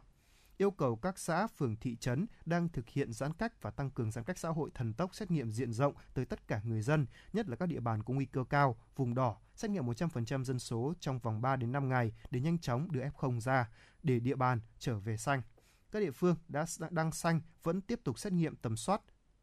thường xuyên sớm phát hiện F0 và truy vết nhanh, dập dịch nhanh theo hướng dẫn của Bộ Y tế, tiếp cận sớm nhất, nhanh nhất các dịch vụ y tế ngay tại cơ sở, thiết lập vận hành hiệu quả các trạm y tế lưu động, đồng thời đảm bảo an sinh xã hội, an dân, an ninh trật tự, bởi đây là tiền đề quan trọng để chống lại dịch bệnh thành công. Dứt khoát không để cho người dân nào thiếu ăn, thiếu mặc, Thủ tướng yêu cầu từng bước khôi phục và phát triển sản xuất tại các địa phương kiểm soát được dịch bệnh, sản xuất phải an toàn, an toàn để sản xuất, tăng cường lưu thông hàng hóa, bảo đảm hàng hóa, nguyên liệu cho sản xuất, không ban hành giấy phép con gây phiền hà, tiếp tục triển khai các biện pháp hỗ trợ. Về tiêm vaccine, nhất là khi đã tiêm được hai mũi, Thủ tướng đề nghị có thể thiết lập kịch bản thích ứng an toàn, rất quan tâm đến việc tiêm vaccine cho trẻ em. Thủ tướng cho biết đã chỉ đạo Bộ Y tế, Bộ Giáo dục và Đào tạo triển khai thực hiện.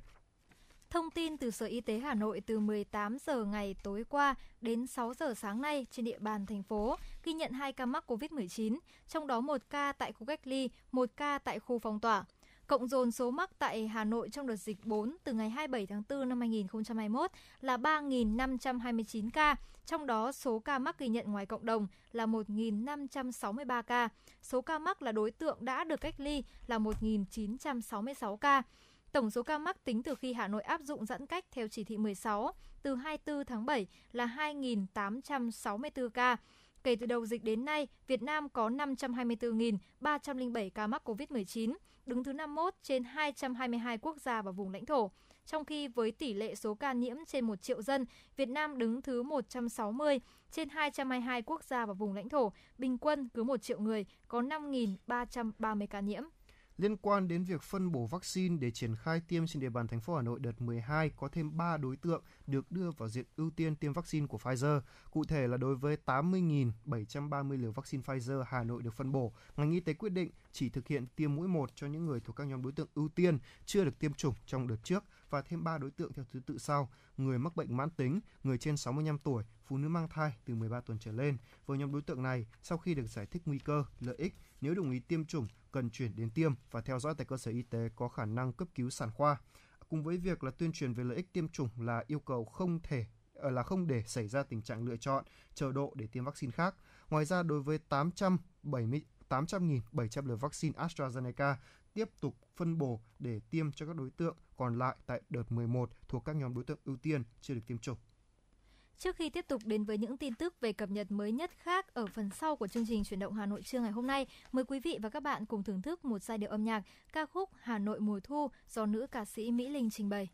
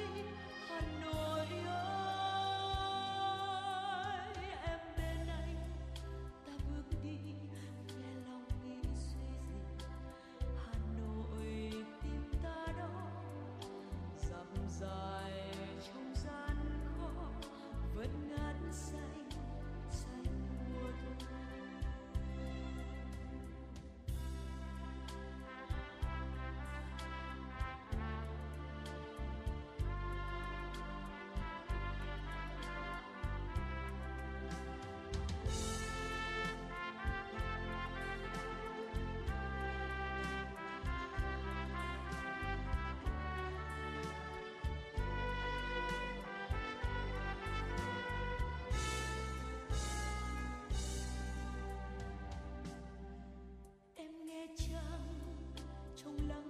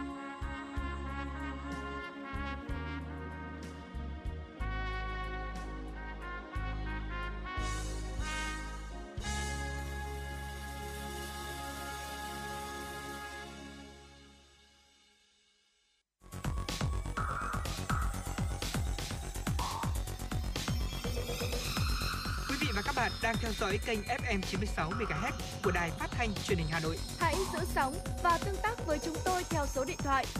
024 3773 6688. FM 96 đồng hành trên mọi nẻo đường. Vâng thưa quý vị, chào mừng quý vị đã quay trở lại và ngay bây giờ Tuấn Kỳ và Hồng Hạnh sẽ tiếp tục gửi đến những thông tin mà phóng viên Thùy Chi của chúng tôi đã cập nhật được cho quý vị ngay sau đây. Thưa quý vị là thông tin từ Hiệp hội Chế biến và Xuất khẩu Thủy sản Việt Nam sau hơn một tháng hoạt động trong hoàn cảnh giãn cách xã hội và phương thức sản xuất ba tại chỗ, kết quả xuất khẩu thủy sản tháng 8 chỉ đạt khoảng 520 triệu đô la Mỹ, giảm tới 36% so với cùng kỳ năm 2020. Theo kết quả đánh giá khảo sát của hội chế của Hiệp hội Chế biến và Xuất khẩu Thủy sản Việt Nam, từ giữa tháng 7 tới nay, chỉ có khoảng 30 đến 40% số doanh nghiệp thủy sản tại các tỉnh thành phía Nam đảm bảo được điều kiện là ba tại chỗ và cũng chỉ huy động được từ 40 đến 50% người lao động tham gia sản xuất. Do đó là công suất sản xuất trung bình giảm chỉ còn từ 40 đến 50% so với trước đây. Thời gian thực hiện giãn cách đã quá lâu, thiếu nguyên liệu sản xuất, thủ tục xuất nhập khẩu bị chậm trễ, ách tắc khiến nhiều doanh nghiệp không đảm bảo tiến độ giao hàng và bị mất đơn à, mất đơn hàng hoặc là khách hàng. Trong khi đó thì chuỗi cung ứng nguyên vật liệu của ngành thủy sản bị đứt gãy hoặc là gặp khó khăn trong vận chuyển, chi phí đầu tư vào và chi phí vận tải đều tăng và đang sẽ là gánh nặng cho cộng đồng doanh nghiệp Hiệp hội Thủy sản sắp tới. Theo báo cáo mới nhất của Tổng cục Hải quan, lượng xe nhập về Việt Nam trong tháng 8 chỉ đạt 7.300 chiếc, giảm 49,3% so với tháng trước. Nguyên nhân được chỉ ra là do đại dịch COVID-19 diễn biến phức tạp, khiến các chuyến hàng không về được đúng hẹn. Trong khi đó, các hợp đồng ký mới bị đình hoãn do dịch bệnh và nhu cầu xe xuống mức rất thấp do tháng 8 dương trùng với thời điểm tháng 7 âm lịch. Quan niệm dân gian nhiều người kiêng mua xe, xây nhà cửa vào tháng này. Để khắc phục tổng cầu xuống thấp, các hãng hiệu vẫn tổ chức các đợt khuyến mại lớn. Hiệp hội các nhà sản xuất ô tô Việt Nam vừa gửi kiến nghị lên chính phủ, Bộ Tài chính để việc tiếp tục ưu đãi phí trước bạ đối với xe trong nước. Tuy nhiên, tính đến nay vẫn chưa có phản ứng hồi âm nào từ phía cơ quan chức năng.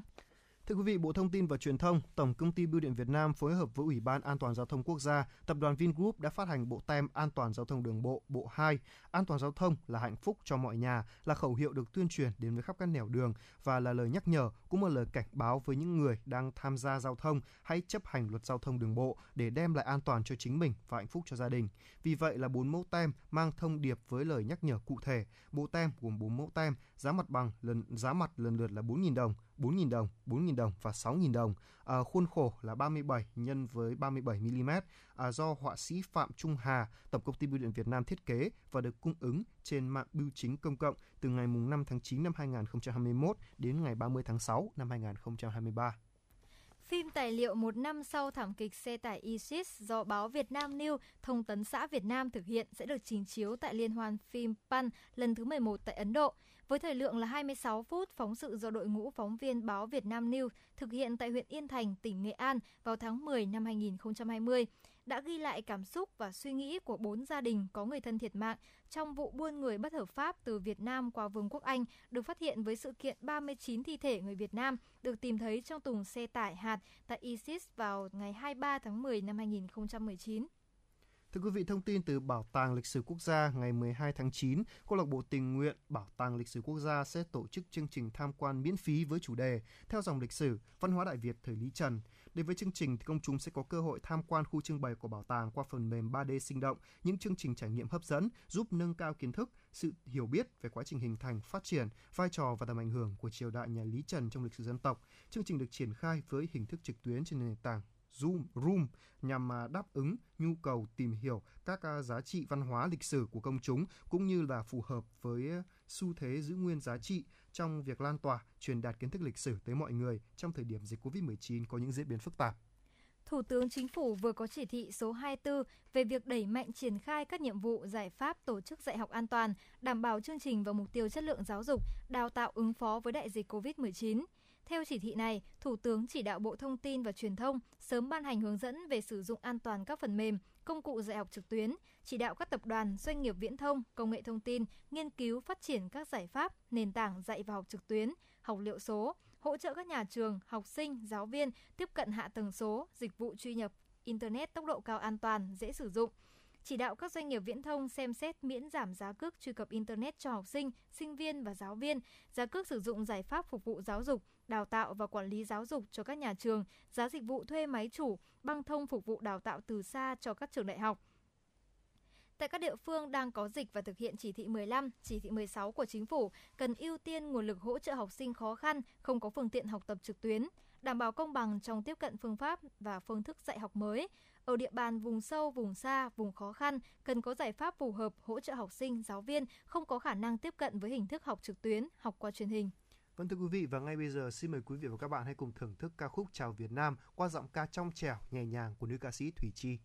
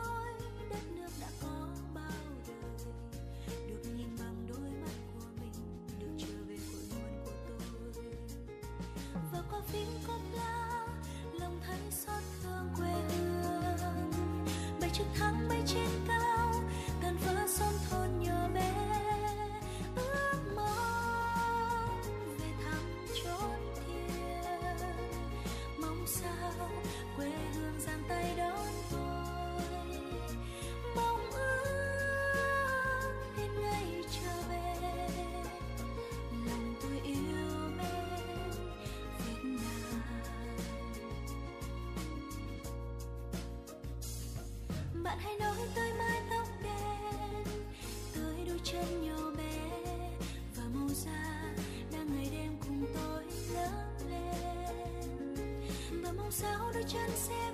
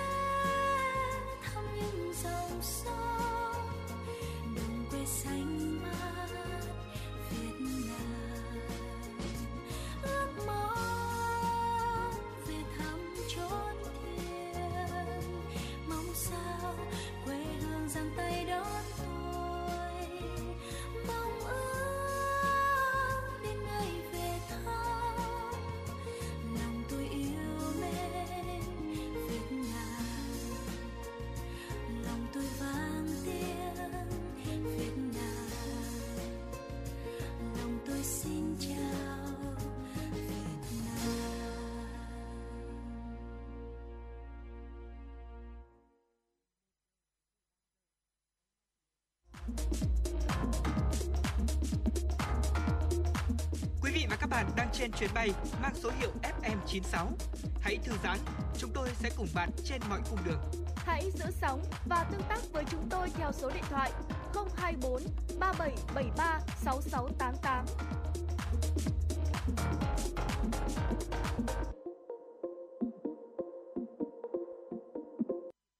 Vâng thưa quý vị và ngay bây giờ sẽ là tiếp tục những thông tin mà tội chúng tôi sẽ cập nhật được cho quý vị. Vâng, xin mời à, Hồng Hạnh ạ.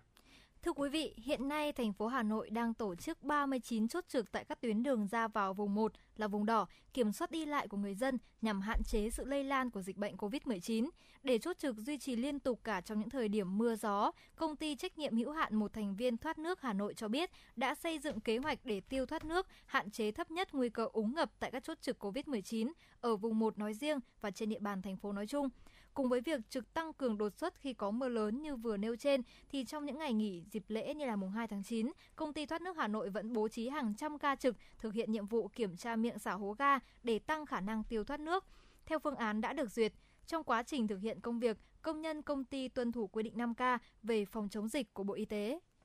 Thưa quý vị là công an Hà Nội bắt đầu cấp giấy đi đường có nhận diện để thay thế giấy do Ủy ban nhân dân thành phố Hà Nội ban hành. Mẫu giấy mới được sử dụng khi mà địa phương tiếp tục thực hiện giãn cách xã hội lần thứ tư từ ngày 6 tháng 9 theo 3 vùng ở 3 cấp độ khác nhau. Thực hiện chỉ đạo của Ủy ban nhân dân thành phố về việc để cho doanh nghiệp và người dân có thời gian chuẩn bị, Công an Hà Nội đã cho biết là trong hai ngày mùng 6 và mùng 7 tháng 9, lực lượng chức năng tại các chốt kiểm soát dịch chỉ nhắc nhở, tuyên truyền những người được phép ra đường nhưng chưa có giấy đi đường mẫu mới, cá nhân và người điều khiển phương tiện tiếp tục được sử dụng giấy đã cấp để phục vụ công tác kiểm tra khi có yêu cầu. Bắt đầu từ 6 giờ ngày 8 tháng 9, lực lượng chức năng sẽ kiểm soát toàn bộ người và phương tiện ra vào thành phố và ra vào vùng 1 theo giấy đi đường có nhận diện bằng mã QR.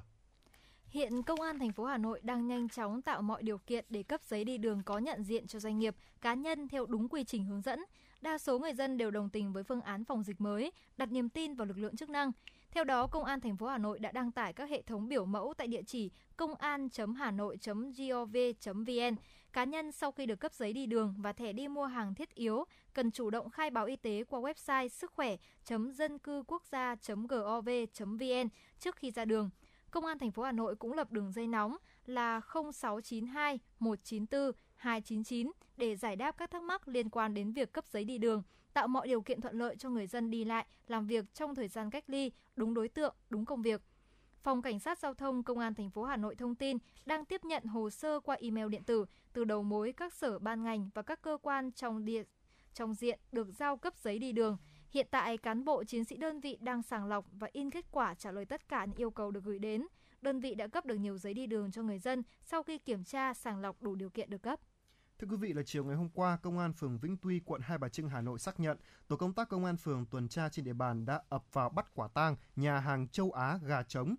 gà trống quán, tụ tập ăn uống vi phạm, không đảm bảo giãn cách xã hội vào tối ngày 4 tháng 9. Tại nhà hàng có một bàn ăn, có 8 người lớn và 3 cháu bé ngồi tụ tập ăn uống. Lãnh đạo Ủy ban nhân dân phường Vĩnh Tuy, quận Hai Bà Trưng, Hà Nội cho biết, hàng ngày trên các phương tiện truyền thông đại chúng, dân phố, tổ COVID-19 cộng đồng, Ủy ban nhân dân phường thường xuyên tuyên truyền đến người dân không tụ tập, thực hiện 5K, đảm bảo phòng chống việc lây lan dịch bệnh COVID-19 trên địa bàn.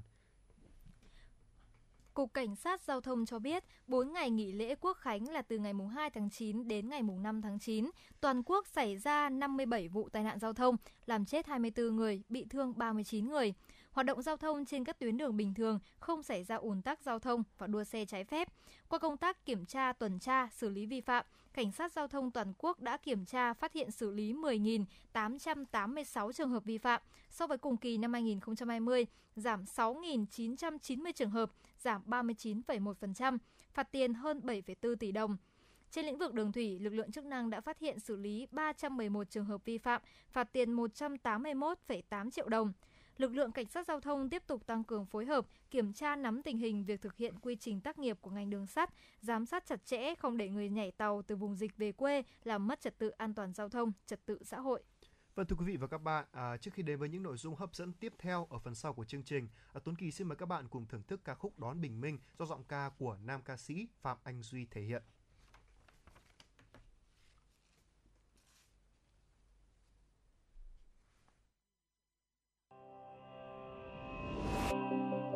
Cao. Và tôi thấy từ nơi hoang vu phương trời xa ấy,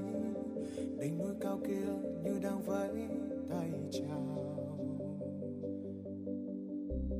Đường tôi đi còn xa lắm,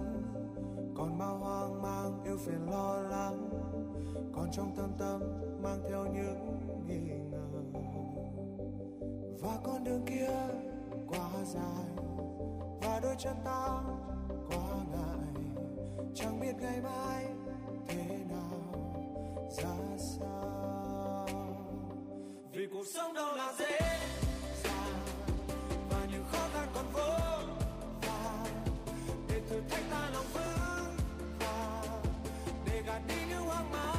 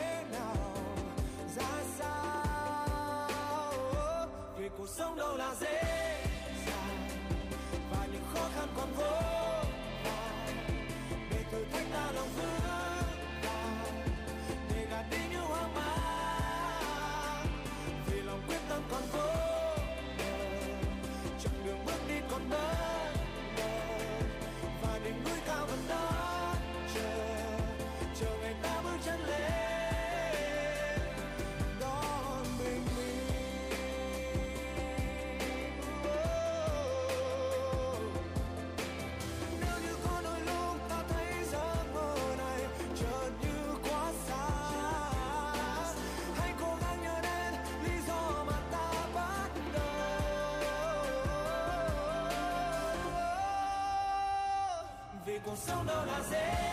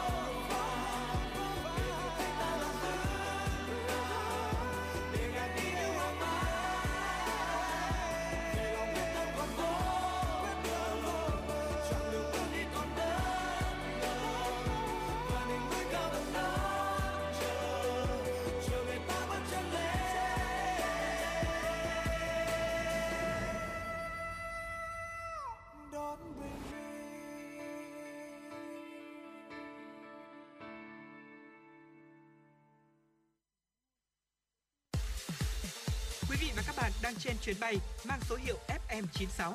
Hãy thư giãn, chúng tôi sẽ cùng bạn trên mọi cung đường. Hãy giữ sóng và tương tác với chúng tôi theo số điện thoại 024 3773 6688.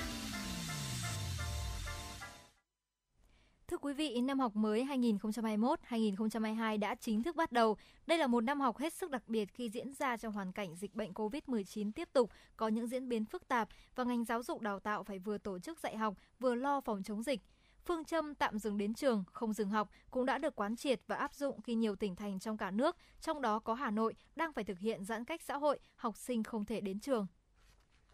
Và ngay sau đây thì à, thưa quý vị, để chuẩn bị cho năm học mới, ngành giáo dục và đào tạo các địa phương đã phải rất nỗ lực và cố gắng chạy đua với thời gian nhằm đảm bảo những điều kiện tốt nhất cho học sinh trở lại trường. Bởi năm học 2020-2021 sẽ có nhiều thay đổi được triển khai ở tất cả các cấp học với mục tiêu là tạo sự chuyển biến, nâng cao chất lượng dạy và học. Trong đó thì ở bậc tiểu học sẽ chính thức triển khai chương trình giáo dục phổ thông mới đối với học sinh lớp 1. Đây là chương trình được kỳ vọng sẽ tạo nên hiệu quả rõ rệt trong mục tiêu đổi mới căn bản và toàn diện giáo dục đào tạo khi cả giáo viên lẫn học sinh được thỏa sức sáng tạo, ít bị phụ thuộc vào những nội dung mang tính dập khuôn, khô cứng.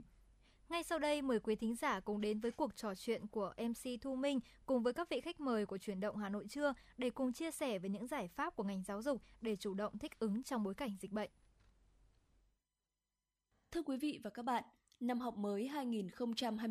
2021-2022 đã đến, nhưng học sinh ở nhiều địa phương không thể tung tăng đến trường trong tiếng trống tưng bừng khai giảng vào ngày 5 tháng 9 vừa qua. Dịch COVID-19 đang có diễn biến hết sức phức tạp tại nhiều nơi, đặt ra bài toán không dễ giải là làm thế nào để ngành giáo dục vừa phòng chống dịch hiệu quả, vừa đảm bảo kế hoạch công tác năm học không bị đứt gãy. Trong bối cảnh đó, ngành giáo dục đang đứng trước một năm học mới chưa có tiền lệ. Đặc biệt năm học này, khối lớp 2 và lớp 6 bắt đầu học chương trình sách giáo khoa mới, nên thách thức đặt ra càng nhiều hơn. Vậy ngành giáo dục cần có phương án như thế nào để vượt qua những khó khăn thách thức, kiên trì mục tiêu và chất lượng giáo dục? Chương trình tọa đàm ngày hôm nay, chúng tôi bàn về chủ đề Năm học mới, chủ động linh hoạt thích ứng với tình hình dịch bệnh với sự tham gia của các vị khách mời. Xin được trân trọng giới thiệu Phó Giáo sư Tiến sĩ Nguyễn Xuân Thành, Vụ trưởng Vụ Giáo dục Trung học, Bộ Giáo dục và Đào tạo. Xin được trân trọng giới thiệu Thầy giáo Nguyễn Văn Tám, Phó trưởng phòng Giáo dục quận Hai Bà Trưng. Xin được trân trọng giới thiệu Thầy Hoàng Tùng, Chủ tịch Hội đồng trường Brandon. Và trong chương trình ngày hôm nay, chúng tôi sẽ kết nối với ông Thái Văn Tài, Vụ trưởng Vụ Giáo dục Tiểu học, Bộ Giáo dục và Đào tạo. Đầu tiên, xin được cảm ơn các vị khách mời đã nhận lời tham gia chương trình của chúng tôi ngày hôm nay. Dạ vâng, à, với năm học này thì Bộ Giáo dục và Đào tạo đã có sự chỉ đạo đồng hành như thế nào với các địa phương trong năm học mới? Thưa Phó Giáo sư Tiến sĩ Nguyễn Xuân Thành. cái việc chuẩn bị năm học mới trong cái hoàn cảnh đặc biệt như năm nay ấy, thì Bộ Giáo dục Đào tạo cũng sẽ ờ, có những cái hướng dẫn ở trong cái hướng dẫn thực hiện nhiệm vụ năm học của các cấp học thì đều có lưu ý chuyện này. Để Bộ đồng hành cùng các địa phương để làm sao đấy là thực hiện được cái mục tiêu kép ở trong cái năm học này vừa phải chống dịch hiệu quả nhưng đồng thời vừa phải thực hiện hoàn thành chương trình Ờ, và cũng phải giữ vững được cái chất lượng. Thì muốn làm được như vậy thì các cái nhà trường ấy là phải được xây dựng một cái kế hoạch giáo dục của nhà trường. Đấy, làm sao đảm bảo được cái yêu cầu là chủ động và linh hoạt đấy, để chuyển đổi giữa cái việc là dạy học trực tuyến và dạy học trực tiếp. Để làm sao ấy là những cái nội dung mang tính lý thuyết đấy, thì các ừ, tổ chuyên môn ở các nhà trường phải ngay từ đầu đã chuẩn bị sẵn cái kế hoạch để mà có thể xây dựng được một cái kế hoạch bài dạy để mà tổ chức dạy học trực tuyến cho học sinh. Đấy, khi học sinh còn ở nhà và tăng cường hướng dẫn cho học sinh à, tự à, nghiên cứu cái sách giáo khoa mà các em đang có trong tay qua cái trực tuyến để đảm bảo được cái yêu cầu. Thế thì dành những cái thời gian mà có thể đến trường ấy là những thời gian mà chúng tôi gọi là thời gian vàng ấy để mà tổ chức dạy học trực tiếp cho học sinh những cái nội dung mang tính thực hành thí nghiệm đấy, trải nghiệm và lồng ghép luôn cái việc thực hành thí nghiệm trải nghiệm. Khi có cơ hội đến trường để mà ôn tập để củng cố những cái nội dung kiến thức đã được học qua trực tuyến trước đó thế thì ờ, cái kế hoạch này là hết sức là quan trọng cho nên chúng tôi cũng có cái hướng dẫn để mà các ừ, địa phương các nhà trường ngay từ đầu khi xây dựng kế hoạch giáo dục thì đã phải tính toán đến những chuyện này để đảm bảo làm sao ấy, là cái sự chuyển đổi nó được ờ, linh hoạt được mềm dẻo để ứng phó với các cái tình huống bất thường của dịch covid đang có diễn biến phức tạp như hiện nay. Dạ vâng, à, như vậy là các địa phương, các nhà trường thì đã có thể chủ động linh hoạt xây dựng rồi ờ, triển khai kế hoạch năm học mới 2021-2022 để phù hợp hơn với tình hình dịch bệnh COVID-19 ở địa phương. À, thưa ông, nhiệm vụ trọng tâm trong năm học mới là nhiệm vụ kép. Chúng ta phải vừa đảm bảo chất lượng dạy học, vừa phải phòng chống dịch COVID-19 hiệu quả. Vậy thì việc thực hiện những cái mục tiêu này à, đặt ra những cái thách thức và khó khăn gì với các cơ sở giáo dục ạ? Thực ra thì trong cái quá trình tổ chức hoạt động dạy học bình thường thôi, học sinh được đến trường thì chúng ta cũng còn nhiều cái khó khăn cần phải khắc phục. Ví dụ như là những cái điều kiện về cơ sở vật chất, thiết bị dạy học rồi học liệu cũng cần phải tiếp tục được tăng cường thêm để mới đáp ứng được cái yêu cầu là phát triển, nâng cao cái chất lượng giáo dục. Thế thì trong cái bối cảnh của năm nay thì chúng ta lại còn khó khăn như vậy, tức là học sinh thì chưa đến trường được, cho nên là cái việc mà tổ chức dạy học trực tuyến ấy chúng tôi thấy đây cũng là một cái khó khăn thách thức với đông đảo các thầy các cô và các em học sinh. Ờ, kể cả đối với những vùng thuận lợi ấy, thì cái hạ tầng công nghệ thông tin hạ tầng kỹ thuật thì cũng có thể đảm bảo. Các cái phần mềm dạy học trực tuyến thì cũng đã có thể đáp ứng được yêu cầu. Rồi những cái học liệu dạy học trực tuyến thì cũng đã được phát triển từ năm ngoái năm nay. Và đặc biệt là những cái quy định này thì bộ đã có ban hành cái thông tư 09 từ à, tháng 3 năm 2021 rồi thì cũng đã có cái uh, chuẩn bị Ừ, chủ động. Tuy nhiên thì vẫn còn có nhiều các cái nhà trường và ở những cái vùng khó khăn thì cũng cũng còn hạn chế, chưa đáp ứng được yêu cầu. Có cái hạ tầng rồi thì vẫn còn có những cái khó khăn nữa. Đó là các thầy, các cô và các em học sinh, đặc biệt là những em học sinh ở những lớp nhỏ đấy, khi mà học trực tuyến là một cái, gọi là, trong cái tình huống bất khả kháng người ta phải thực hiện thôi. Ờ, cho nên là cái việc này cũng là một cái khó khăn làm sao đấy để mà các thầy cô tiếp cận được với các em, rồi là khuyến khích được cho các em học tập thì đòi hỏi các thầy cô phải nỗ lực hơn, phải suy nghĩ kỹ lưỡng hơn, khi thiết kế các cái bài học để làm sao không gặp được học sinh, nhưng vẫn đưa được những cái câu hỏi, ra được cái câu lệnh để làm sao cho khuyến khích được học sinh vừa sức với em để có thể khai thác, sử dụng được những cái sách giáo khoa cũng như là các cái tài liệu mà các em có thể có được ở trong tay để mà thực hiện được cái việc học tập tôi nói như vậy có nghĩa là đây cũng là một cái khó khăn mà cần phải cái sự hỗ trợ rất là nhiều của các cái bậc cha mẹ học sinh khi ở, gia đình. Dù ờ, chúng ta cũng đã có rất là nhiều cái cố gắng để phát triển các cái nguồn học liệu cũng như là các cái bài giảng điện tử ấy, từ những năm trước. Nhưng mà với cái số lượng của 12 năm học với số môn rất là nhiều như vậy thì chúng ta cũng chưa thể nói là đáp ứng đầy đủ về số lượng. Về chất lượng thì cũng cần phải tiếp tục được nâng cao hơn. Thì đó chính là những cái khó khăn mà chúng tôi cũng thấy được là các thầy các cô và các bậc cha mẹ học sinh phải cùng nỗ lực cố gắng và với cái sự quan tâm mà đầu tư rồi là tạo điều kiện của các cái cấp quản lý ở các địa phương ấy, thì cũng cần phải lưu ý cái việc này để làm sao hỗ trợ cho các nhà trường các thầy cô để khắc phục được khó khăn đấy để duy trì cái việc học và đảm bảo chất lượng cho các em học sinh để có thể đáp ứng được cái mục tiêu kép Dạ vâng, à, vừa rồi là những chia sẻ của ông Nguyễn Xuân Thành. Ờ, thưa thầy Nguyễn Văn Tám, cá nhân ông có thể chia sẻ những khó khăn khi ờ, giảng dạy online được không ạ? Ờ, từ những cái kinh nghiệm trong năm học vừa qua tại quận Hai Bà Trưng ạ. À, kính thưa các quý vị là đúng à, khi mà dịch bệnh phát sinh thì chúng ta mới à, phải chuyển đổi. Thế nhưng mà chúng tôi ngay từ đầu xác định cái tâm thế rồi cho nên là chúng tôi chuyển cái dùng đúng từ với cho anh em giáo viên và lãnh đạo các nhà trường là chúng ta biến nguy thành cơ cái nguy đó là do dịch bệnh buộc chúng ta phải chuyển sang online nhưng cũng là cái giai đoạn mà chúng ta đang thực hiện quyết liệt cái chuyển đổi số. À, công nghệ thông tin chính là cái nền tảng để chúng ta thay đổi. Và để thực hiện cái đó không phải không có những khó khăn. Ở năm học à, 2020-2021 toàn quận chúng tôi có trên 200 gia đình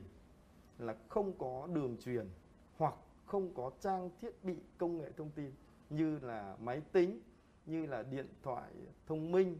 như là máy tính bảng. Thế thì để giải quyết cái vấn đề này thì chúng tôi phải phát động à, tới ban phụ huynh, tới giáo viên, cán bộ giáo viên của các nhà trường, cán bộ ngành giáo dục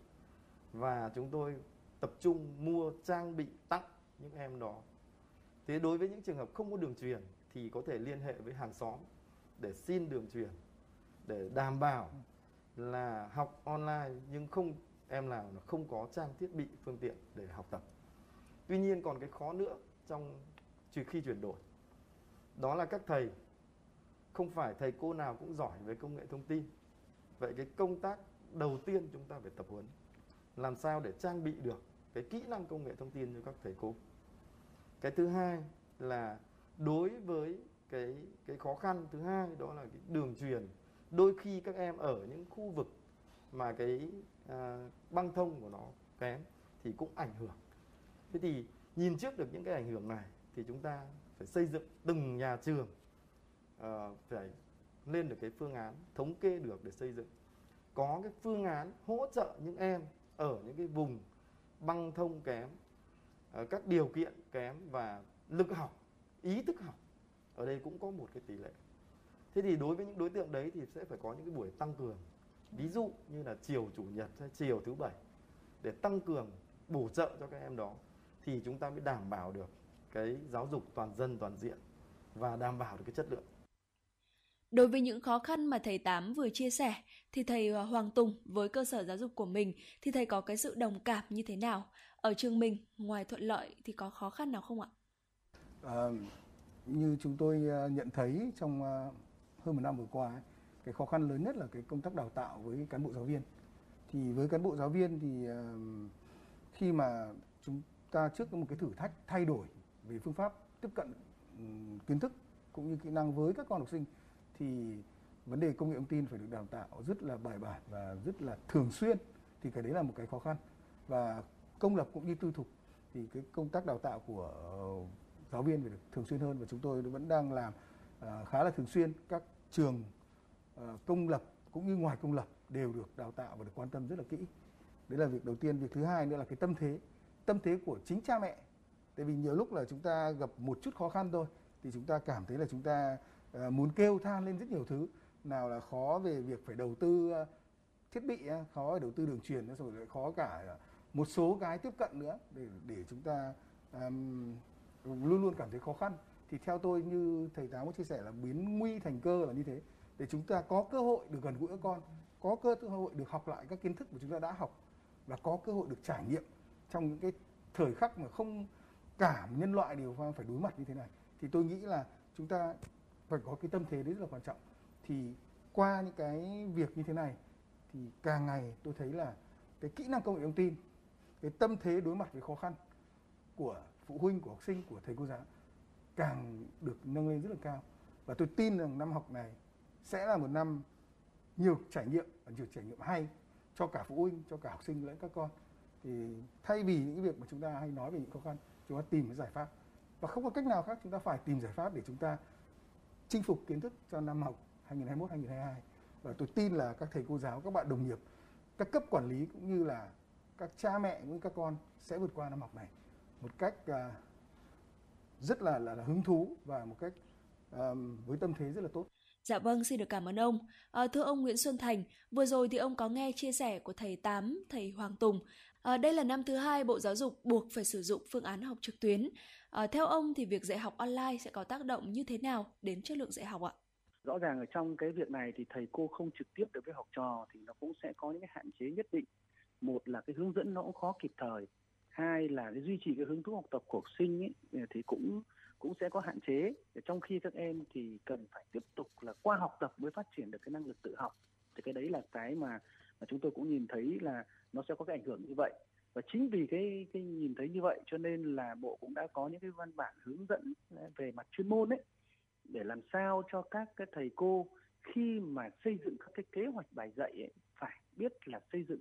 được những cái cái nhiệm vụ học tập thật là rõ về cái mục tiêu vừa sức cho học trò cũng như là hướng dẫn cho học trò thực hiện được các cái nội dung của cái hoạt động ấy làm việc với những cái phương tiện mà các em có như là đọc trong sách giáo khoa chỉ dẫn cụ thể là đọc ở đâu ở bài nào rồi là khai thác cái gì và trả lời những câu hỏi gì thật là cụ thể để các em học sinh được hướng dẫn học, được đọc và được viết ra những cái sản phẩm học tập mà thầy cô yêu cầu. Thế thì nếu như mà các thầy cô mà thiết kế được những cái cái bài dạy với những hoạt động cụ thể như thế đấy thì chúng ta sẽ bằng cách này hay cách khác là phải giao được cho học sinh để cho học sinh thực hiện được những cái cái cái nhiệm vụ học tập đó ở nhà khi mà chưa chưa có điều kiện đến trường.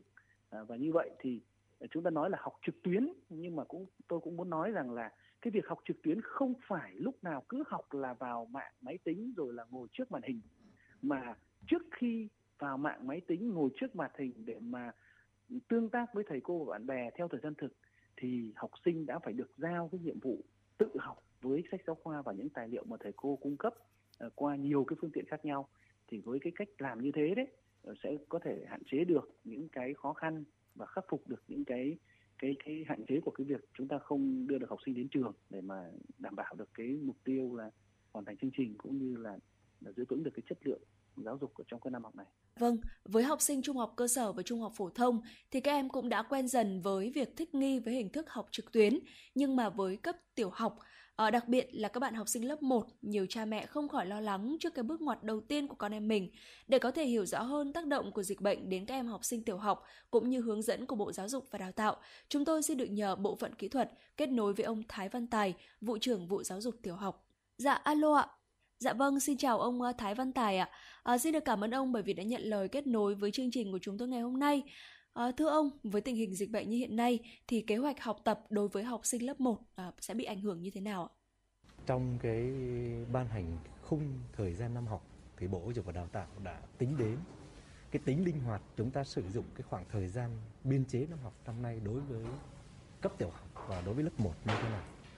Thì riêng đối với tiểu học thì các địa phương có cái tính chủ động và linh hoạt nhiều hơn. Có thể trong cái thẩm quyền của Ủy ban nhân dân tỉnh có thể quyết định cái ngày tự trường, ngày kết thúc năm học à, trong cái khoảng thời gian xê dịch sớm hơn hoặc muộn hơn so với khung thời gian là 15 ngày. Vậy thì với cái cách linh hoạt như thế này thì các địa phương có thể quyết định cái thời điểm để các em đến trường học tập đến từng địa bàn cụ thể, đến thậm chí là đến từng trường. Ở những nơi nào mà đang là vùng xanh thì chúng ta tiếp tục cho học sinh tự trường. Những nơi nào mà đang có nguy cơ dịch bệnh thì chúng ta phải ưu tiên số 1 cho cái sức khỏe và cái an toàn cho các em. Thì đối với học sinh lớp 1, ngoài cái đảm bảo cái khung thời gian như thế thì đối tượng đặc thù của các em học sinh lớp 1 là chúng ta phải rất chú ý đến cái chất lượng và cái cái diện cái đối tượng tâm lý và chưa được chuẩn bị sẵn sàng cho việc học thay đổi môi trường từ mầm non lên tiểu học. Dạ, à, như ông vừa cho biết thì đối tượng học sinh lớp 1 là đối tượng vô cùng đặc biệt. À, nhiều địa phương các em chưa thể đến trường. Vậy thì Bộ Giáo dục và Đào tạo có lưu ý gì với các em học sinh lớp 1 trong năm học này thưa ông? Về mặt chuyên môn thì chúng ta đã ban hành cái văn bản hướng dẫn xây dựng kế hoạch giáo dục nhà trường, kế hoạch môn học. Giáo viên, việc trước mắt là chúng ta phải chủ động xây dựng cái kế hoạch môn học. Ưu tiên ở lớp 1 cho những cái môn học mang tính chất nền tảng như là môn tiếng Việt, môn toán. Còn trong cái thiết kế chương trình các cái môn học khác thì chúng ta có thể tích hợp để làm sao giảm cái thời lượng để các em có thể tiết kiệm được cái thời gian ưu tiên cho các cái môn môn học mang tính chất nền tảng và một cái nguyên tắc nữa là chúng ta tận dụng cái thời gian vàng để làm sao tăng cái thời lượng học trực tiếp cho các em học sinh lớp 1 và nếu trong điều kiện có thể dịch bệnh kéo dài học sinh phải ở nhà dài thì chúng ta thực hiện phương châm là dừng đến trường nhưng không dừng học. Và đối với học sinh lớp 1, lớp 2 thì chúng ta phải rất chú trọng đến cái công tác áp dụng khéo léo các cái ứng dụng công nghệ thông tin để làm sao dễ dàng nhất cho phụ huynh, dễ dàng nhất cho học sinh. Và chúng ta phải thực hiện cái mục tiêu là duy trì cái thói quen học tập, hỗ trợ một phần nào đó trong cái quá trình học tập để hình thành nên những cái thói quen duy trì cái việc học tập và những cái kiến thức mang tính chất căn bản Dạ vâng, xin được cảm ơn ông. Thưa ông Nguyễn Xuân Thành, à, bên cạnh học sinh lớp 1 thì năm học này, học sinh lớp 6 cũng là năm đầu triển khai chương trình giáo dục phổ thông mới. À, nhiều phụ huynh và giáo viên thì khá là lo lắng. Ông Nguyễn Xuân Thành có trao đổi gì về vấn đề này ạ? những cái băn khoăn những cái lo lắng của các cái bậc cha mẹ học sinh à, kể cả các thầy các cô thì cũng là có cơ sở thôi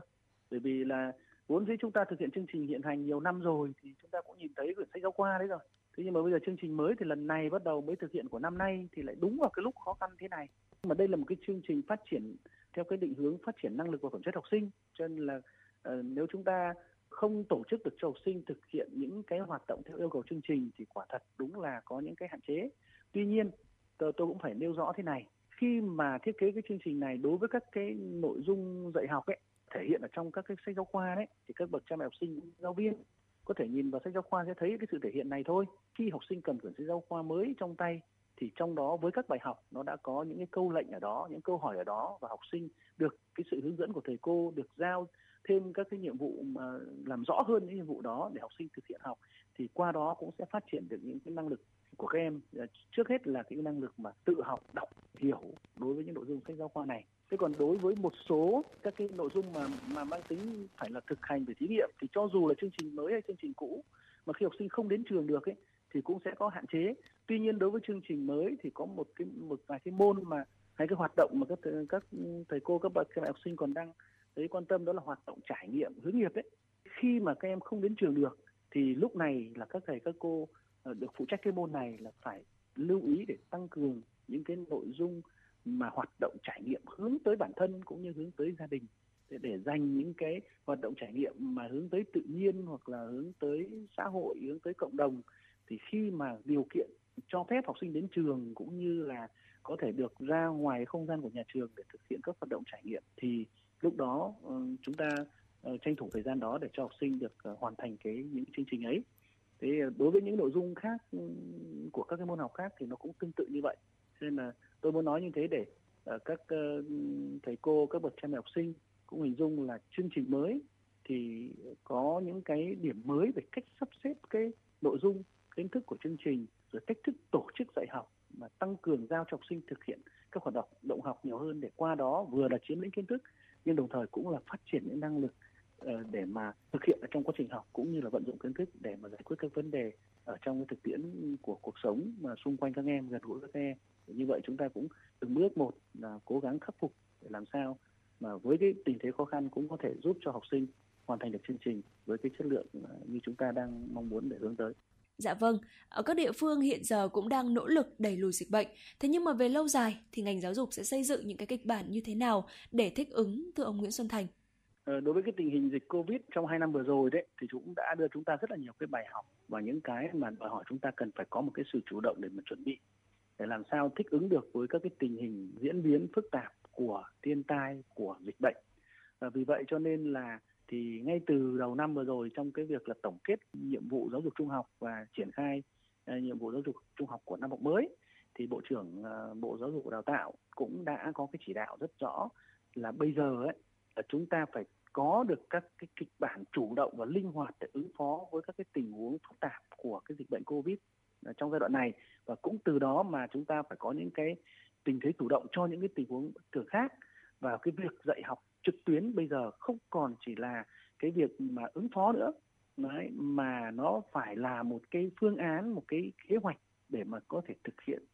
chủ động lâu dài để, để mà làm sao bảo đảm cho cái việc là thực hiện cái dạy học trực tuyến một cách có hiệu quả. Và chính vì vậy cho nên chúng tôi Ờ, sẽ tiếp tục là có cái hướng dẫn đồng hành cùng với các địa phương các nhà trường làm sao đấy là thực hiện cái việc này ờ, đáp ứng đúng cái quy định mà tại cái thông tư 09 ấy, mà bộ đã ban hành vào hồi tháng 3 đấy để làm sao là nếu như trong cái tình huống mà mà phức tạp mà thời gian đến trường nó nó phải rút ngắn lại thì vẫn thực hiện được chương trình. Như vậy là kết hợp giữa trực tuyến và trực tiếp đảm bảo một cách chủ động Dạ vâng, xin cảm ơn ông. Ở câu hỏi cuối cùng xin được nghe chia sẻ của thầy Tám và thầy Hoàng Tùng là với bối cảnh hiện nay thì hai vị khách mời có thể chia sẻ là chúng ta cần làm thế nào để các em học sinh và bậc phụ huynh đều có thể yên tâm việc học online và đạt hiệu quả tốt trong năm học này ạ. chính là cái đợt kiểm tra học kỳ hết môn. À, chúng tôi chỉ đạo các nhà trường là gửi giấy mời có giờ giấc để phụ huynh làm giám khảo, giám thị.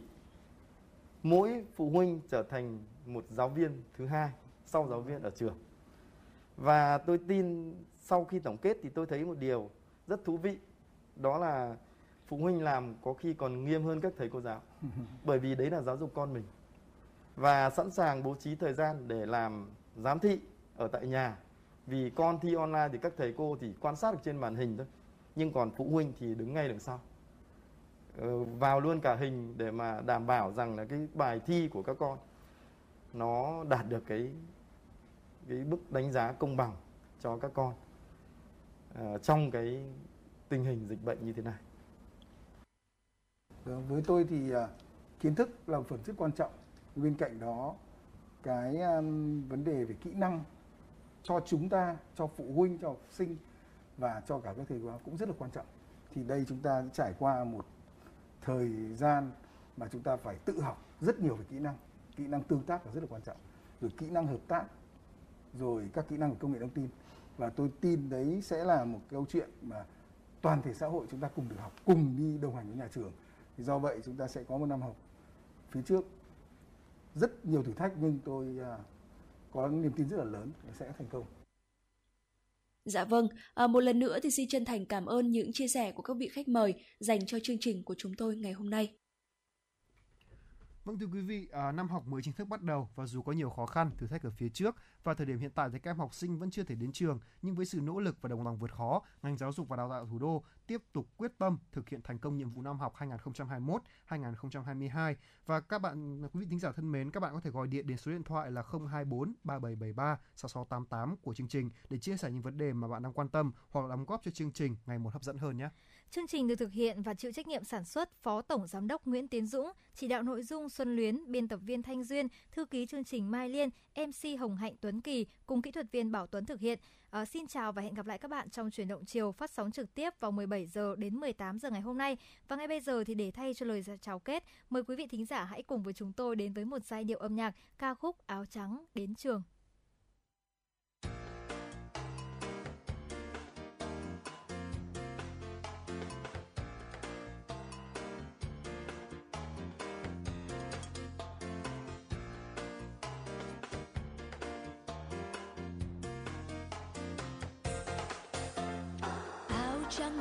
Đến trường, từng đàn chim ca rộn ràng. Từng làn gió vần tóc em, kỷ niệm buồn vui ngập tràn. Ánh nắng sân trường nhớ em, từ trang vừa còn mực thơm. Từng ngô cửa, từng ngô cửa và bao mơ ước tuổi học trò.